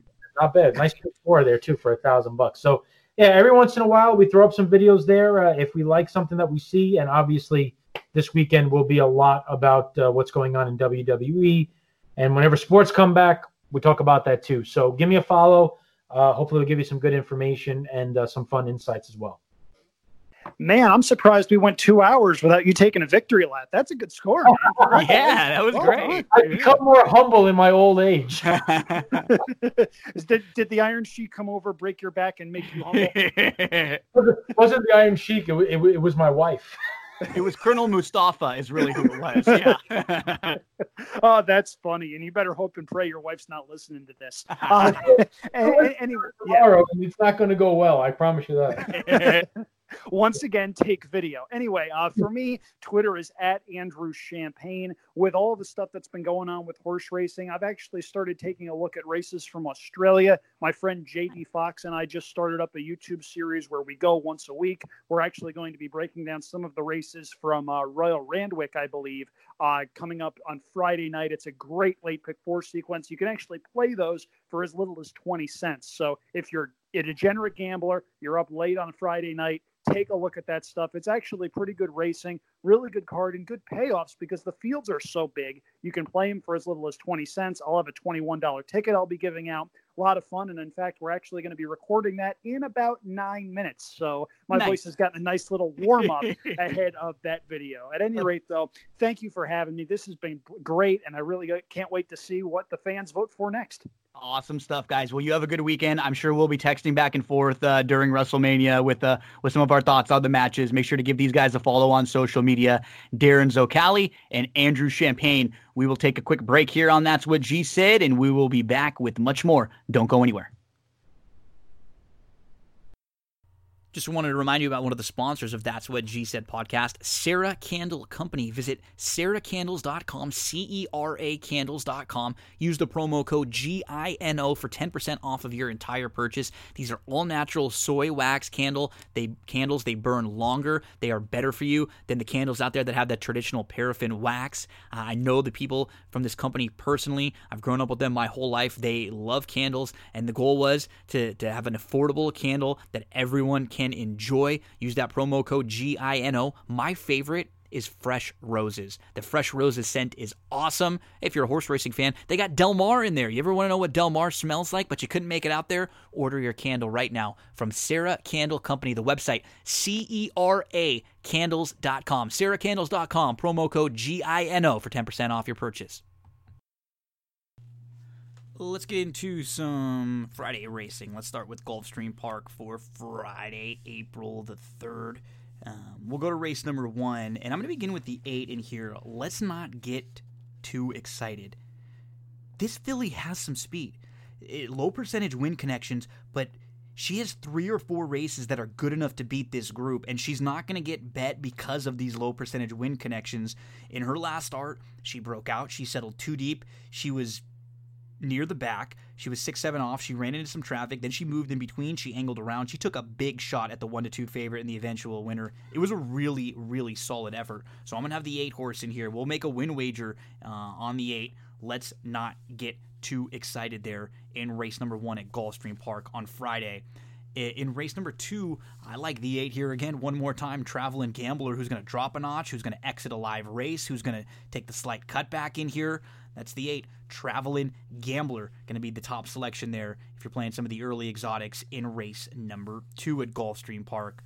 No real strong opinion in the third. Uh, we move on to race number four. And uh, I'm going to go with the 12 in here Plan of Attack. Last time out, he was pushed five wide uh, into the turn. He ended up last. He was 10 off. He moved in between horses. He ran into traffic three different times. He ran really, really well. He's already had to deal with a wide draw before. He was in post 11 last time out, so he's had to work out a trip from an outside draw. I think plan of attack makes a lot of sense in here. Uh, Voices in the Darkness would be another horse I use underneath, but uh, let's give plan of attack top billing in here, the number 12 in race number four.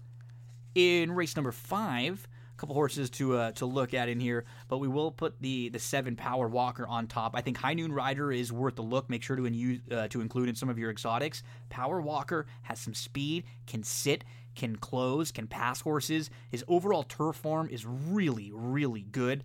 Give a look to Power Walker in here. We're going to make him our top selection. We'll put a win wager on the number seven, Power Walker. That's in race number five. In race number six, a couple horses to include. Um, Orifice with the blinkers on is going to be tough. Candy Machine is going to be really tough. Who was behind the nice All Fight Dempsey, who's going to be entered on Saturday. Uh, he got up the challenge, but he couldn't get to the leader and the eventual winner, All Fight Dempsey, but he won the battle for second. Fried Rice King had a slow start. He was bumped around. He settled off. Um, he, he was he was pretty good. He just missed third in his debut. But I like Ellis Island in here you know, he he really got going late. He was traveling his best late. Now he has some extra distance to work with, and he just seemed like a distance horse when I was watching him, like a horse who will enjoy this stretch out, that race under his belt now. Let's make the number five, Ellis Island, our top selection in race number six. We'll make a win wager on this one, and we'll kind of key in some of the late exotics. And then let's move to race number nine. And I'm, going to go with the five in here, Laska. Laska is going to put two starts together, and Laska is going to drop in class a notch after coming out of some pretty live and pretty productive races. I love when you see a horse like this who raced in October, then sent to the bench for a few months. Raced in December, sent to the bench for a few months. Raced in February, sent to the bench for a few months. Just the extra two weeks um, could give this horse a little, this filly a little more sharpness, not having to be off again for a couple more full months. So I think she could be just a little sharper here, maybe a little closer for that late kick. The number five, Laska, will make our top selection in race number nine there at Gulfstream Park, and that's Gulfstream Park on Friday as uh, we get set to head to Oaklawn Park. Just a couple plays for Oaklawn on Friday. Unfortunately, we were going to have a couple plays for Gold, uh, Golden Gate also, but they canceled on Thursday and Friday, so uh, all the handicapping for the Thursday Friday cards just out the window there at Golden Gate. Uh, Oaklawn. Uh, our first play at Oaklawn is going to be in race number one, and that's going to be the number six in here, Post Close. Post Close, who he made his first start in you know two and a half months on February the 26th, and I think you can just put a line right through it. It was on the grass and it was against Tougher.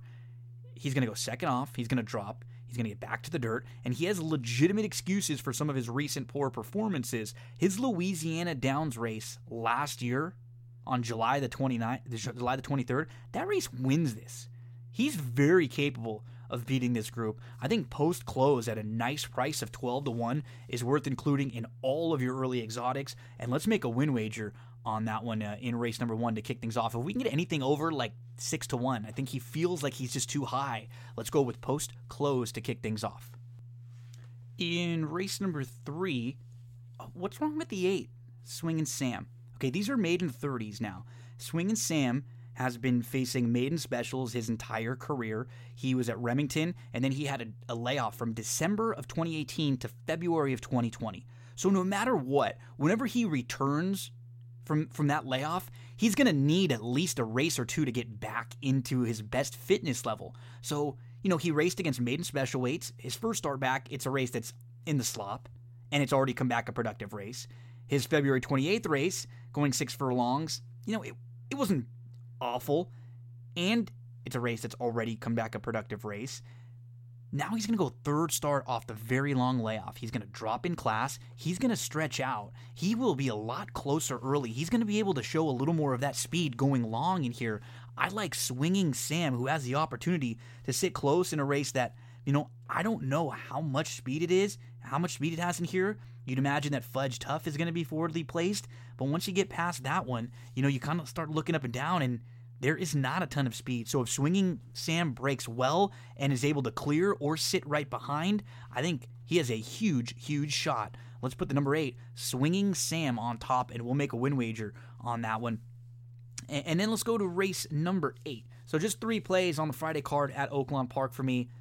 In race number eight, I'm going to go to the three CZ Rocket. We'll make a win wager on this one if we can get anything around seven to two. He's going to be a first time gelding for Al Stall and he comes out of some really productive races. If you'll notice, he's faced some really sharp horses and, and, horses who have come out of their last few races to continue to run really, really well. He was bumped at the start a little bit. He settled inside, but he was in tight. He was, uh, you know, backed up right into. He was shuffled back a few lengths. He was just buried inside with absolutely nowhere to go. And then he tried to duck down to the inside and he got up into contention. He was within a, like a length and a half, two lengths at the like farthest, and then he flattened out a little bit late because I think he was you know, in some trouble, in some trouble, and his his best run had dulled. So give him a big shot in here, and maybe a key around some of your late exotics, or maybe if you're just looking for a horse to win, uh, to put a win wager on in race number eight. The number three, C Z Rocket. So at Oaklawn Park, three horses for you on Friday. First race, the number six, Post Close. And third race, the number eight, Swinging Sam. And the eighth race, the number three, CZ Rocket. Those are your Friday races from Gulfstream and from Oaklawn. Best of luck on Friday.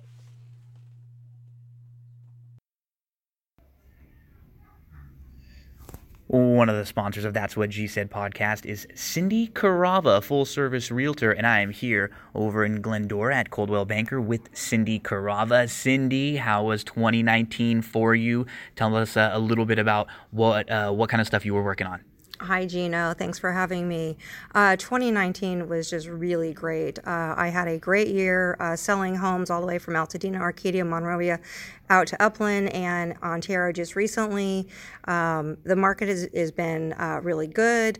Um, we're looking forward to 2020 with an increase in home prices about 5.8% this year, opposed to last year where it was a little softer. We saw uh, more like homes averaging about 3.5% in increase in value. Um, it's also looking great for buyers. Uh, the interest rates right now are going to be staying under 4%. So if you've been on the fence about thinking about buying a home, home, now is the time to do so with interest rates still staying low. And you offer more services than just the buying, selling, and leasing homes. Tell us about some of the other services that you offer and what a full service realtor really is. So you're right, Gino. Besides me being uh, a full service realtor of uh, finding properties for my clients to buy or selling their homes or finding rentals for them, um, I also have a plethora of resources like uh, handyman, contractors, electricians, plumbers. Uh, I even, if like I said, if you're thinking about getting a home loan, I actually work with two great lenders that I can recommend to anybody and you're all over the internet, social media, websites. Let us know some of the places where we can find you. I know I've seen some reviews on Yelp and on Zillow. They, everyone always has positive things to say. Everybody hears me raving about you all the time. But where can uh, everyone else find out information about you or contact? Thank you, Gino. Yeah, I am on Facebook and Instagram and LinkedIn. Um, and uh, you can contact me on my website, which is www.cindycarava.com, or my email, which is cindyc.realtor at gmail.com, or feel free to call or text me on my cell phone, which is 626 394 6400. Cindy is awesome. She's one of the kindest and most genuine people I've ever met. I promise you, you will enjoy every minute you interact with her. So thank you very much, Cindy. Uh, appreciate all of your support from That's What G Said podcast. Thank you, Gino. Have a great day, everyone. Let's start Saturday's racing April the 4th uh, with Oaklawn. Let's head on over to Oaklawn to start Saturday. And we will get to in race number one, um, eights and aces, I, I thought would, would be probably pretty tough in here. A horse to include in some of the exotics. Not one that I, I'm absolutely in love with, though.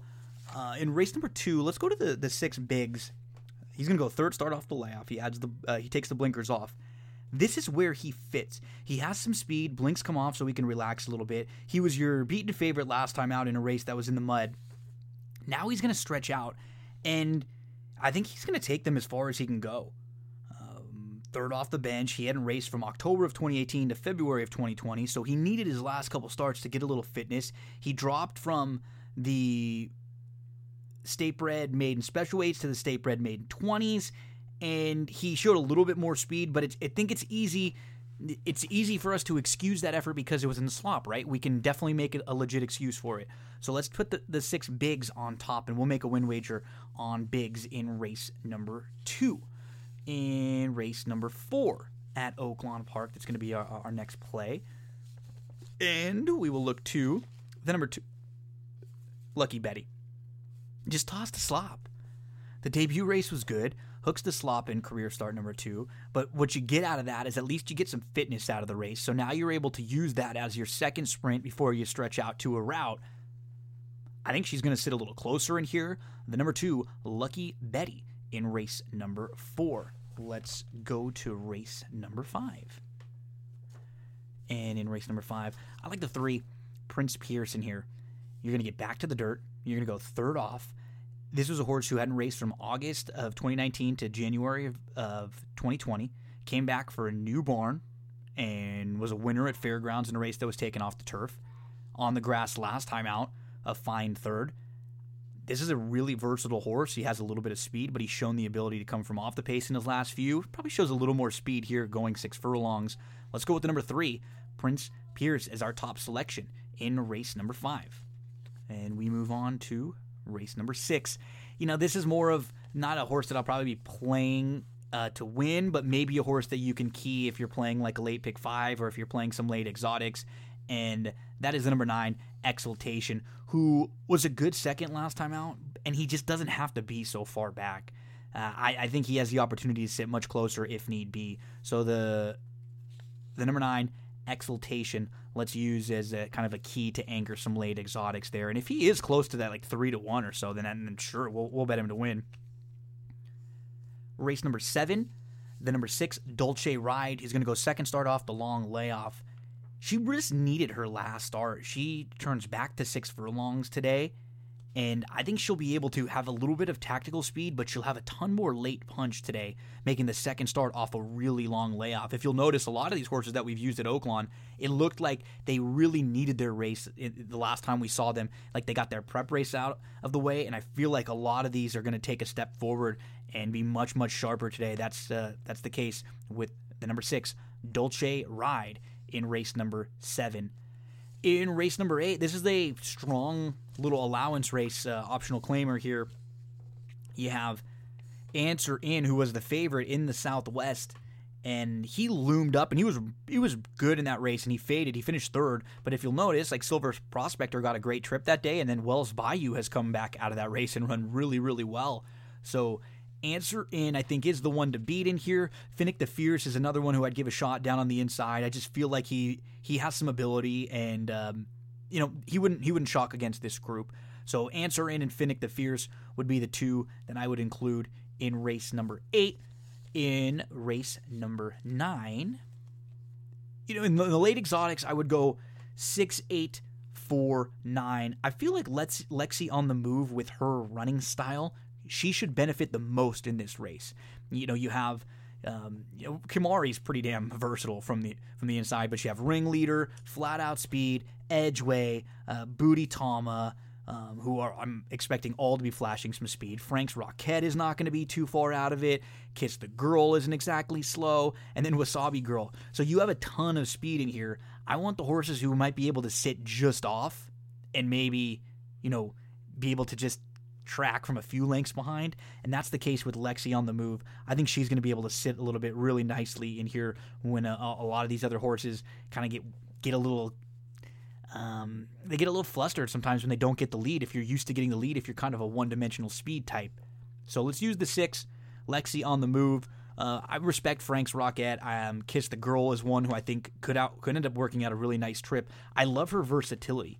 She has some tactical speed, but she's not as quick as the others in here, so that may end up being a blessing in disguise. She might end up working out a really, really nice trip in here. And that's Kiss the Girl. And then the four Edgeway with with that kind of speed, you just never know. I mean, she might be just a freak and be able to run them all off their feet, even though it does look like there's a lot of speed on paper. And then uh, We'll close things out with the number four Aztec Empire. I'll have slightly on top, adding the blinkers, third off the long layoff, just um, not really needing to take much more of a step forward to get the better of this group. The five, uh, Wild Union, obviously a very logical one. The eight, I think Mo and Go, second off the bench, should improve a little bit. And then Tis the Journey, the first time gelding uh, on the outside. So nothing too crazy here outside the box in race number 10. Just a recap of the Saturday Oaklawn plays for April the 4th. Second race, the number six Biggs. Fourth race, the number two Lucky Betty. Fifth race, the number three Prince Pierce. Uh, sixth race, the number nine Exultation. Seventh race, the number six Dolce Ride. Eighth race, the number five Answer In Infinite the Fierce. Uh, ninth race, the number six Lexi on the Move. And tenth, the number four Aztec Empire.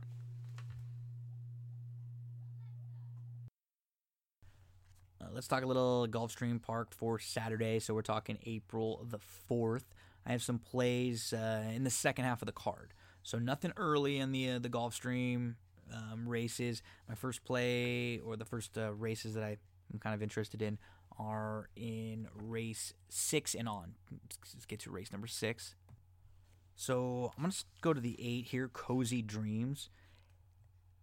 Cozy Dreams was a bit slow, but made a nice move into contention, chasing the pace setter and the eventual winner that day. She proved that this is where she fits.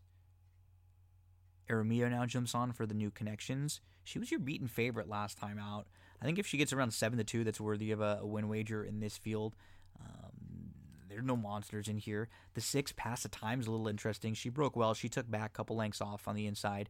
She got shuffled back to seventh of eight, and then she kept to the inside. She moved into second late. It was a fine effort. Um, I would use her in some exotics also, but uh, I like the eight in here. Cozy Dreams will make this one a top selection and uh, we'll, we'll use with the six in some spots. Race number eight, uh, you know, in the seventh race, a couple horses, nobody that I I really love, but maybe include the five in some spots who uh, gets back to the green and the seven. Uh, I'm the captain now if you're playing uh, some rolling exotics. In race number eight, I'm going to go to the number seven, Hot Toddy, who should have plenty of pace in here for her late rally. Most recently, she was seventh. She was tucked inside. She was six, seven lengths off. She had an ultra course and angle around late, and uh, now she's back in with Florida breds. I think this is a good spot for her in here. Let's go with the seven, Hot Toddy on top. We'll use along with the uh, the three inside horses, the one, two, and the three. All look like we can use the, them, uh, you know, in some of the exotics in in race number eight. In race number nine, we're to use the six horse on top, Silverly enough, who should be really tough on the cutback and has shown the ability to come from off the pace a little bit, but has enough speed to get himself into a good position. The five will likely be on the lead. I have him in the third spot.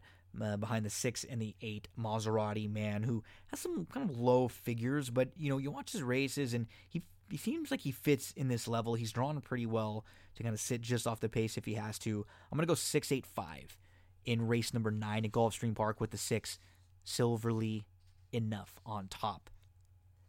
Let's go to race number 10, and this will be a mile on the turf course. I'll start with the four Dr. Shane, who completely missed the break and just had no shot off of that start last time out. And he moved well in between horses late. It really wasn't a bad effort after that brutal start. Now he's going to go third start off the bench don't expect him to be so far out of it this time. He really doesn't have to be. He's got a lot more tactical speed than that. The one colonist, I, I liked this horse a lot when he was in Southern California. He hasn't raced since November of 2018. He's going to go as a first time gelding. He's coming into the Todd Pletcher barn. He's got a little bit of ba- a back class. You know, he's faced some good horses and, and he was in some tough spots. He's got some ability. I wouldn't be shocked to see him run well. I'm going to use him in some exotics. Um, the three first premio should uh, get a really nice trip from off the pace. He's going to be making his first start since October, but he should have every chance to come running in here in a race that seems to have a good amount of speed. The seven Ice T shouldn't be too far out of it. Probably one of those early speeds, but he loves to win. He can sit just off. The hope is that you know for his chances he can't get too caught up in in that early pace battle or what looks what projects to be that at least on paper. A horse like the 11 is uh, another one to include in some of your exotics. Halliday, who is you know going to be uh, in a little tough with the draw, but hasn't has the versatility to either go, maybe can take back a little, uh, can take back if he has to. So in the tenth race, we're the number four, Doctor Shane, with the one, three, seven, and eleven as other horses to include underneath.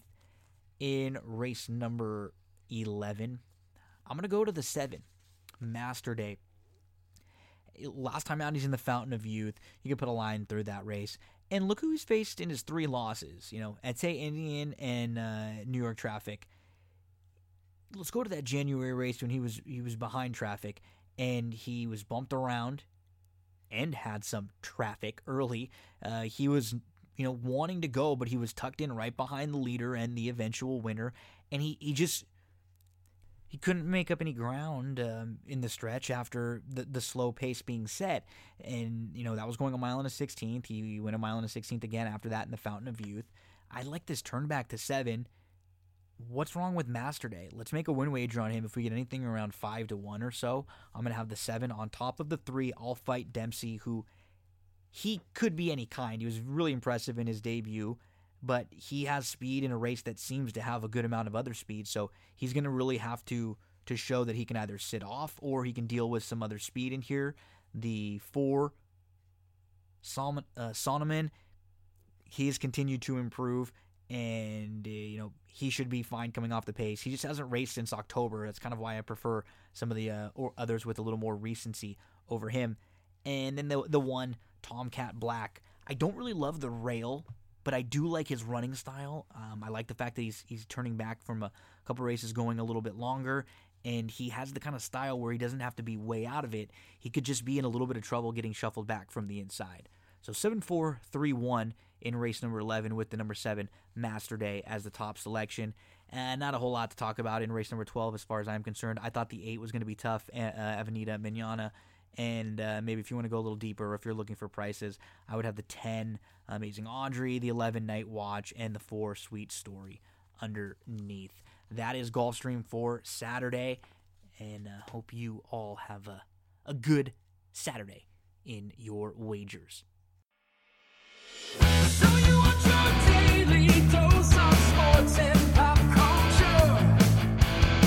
well, I-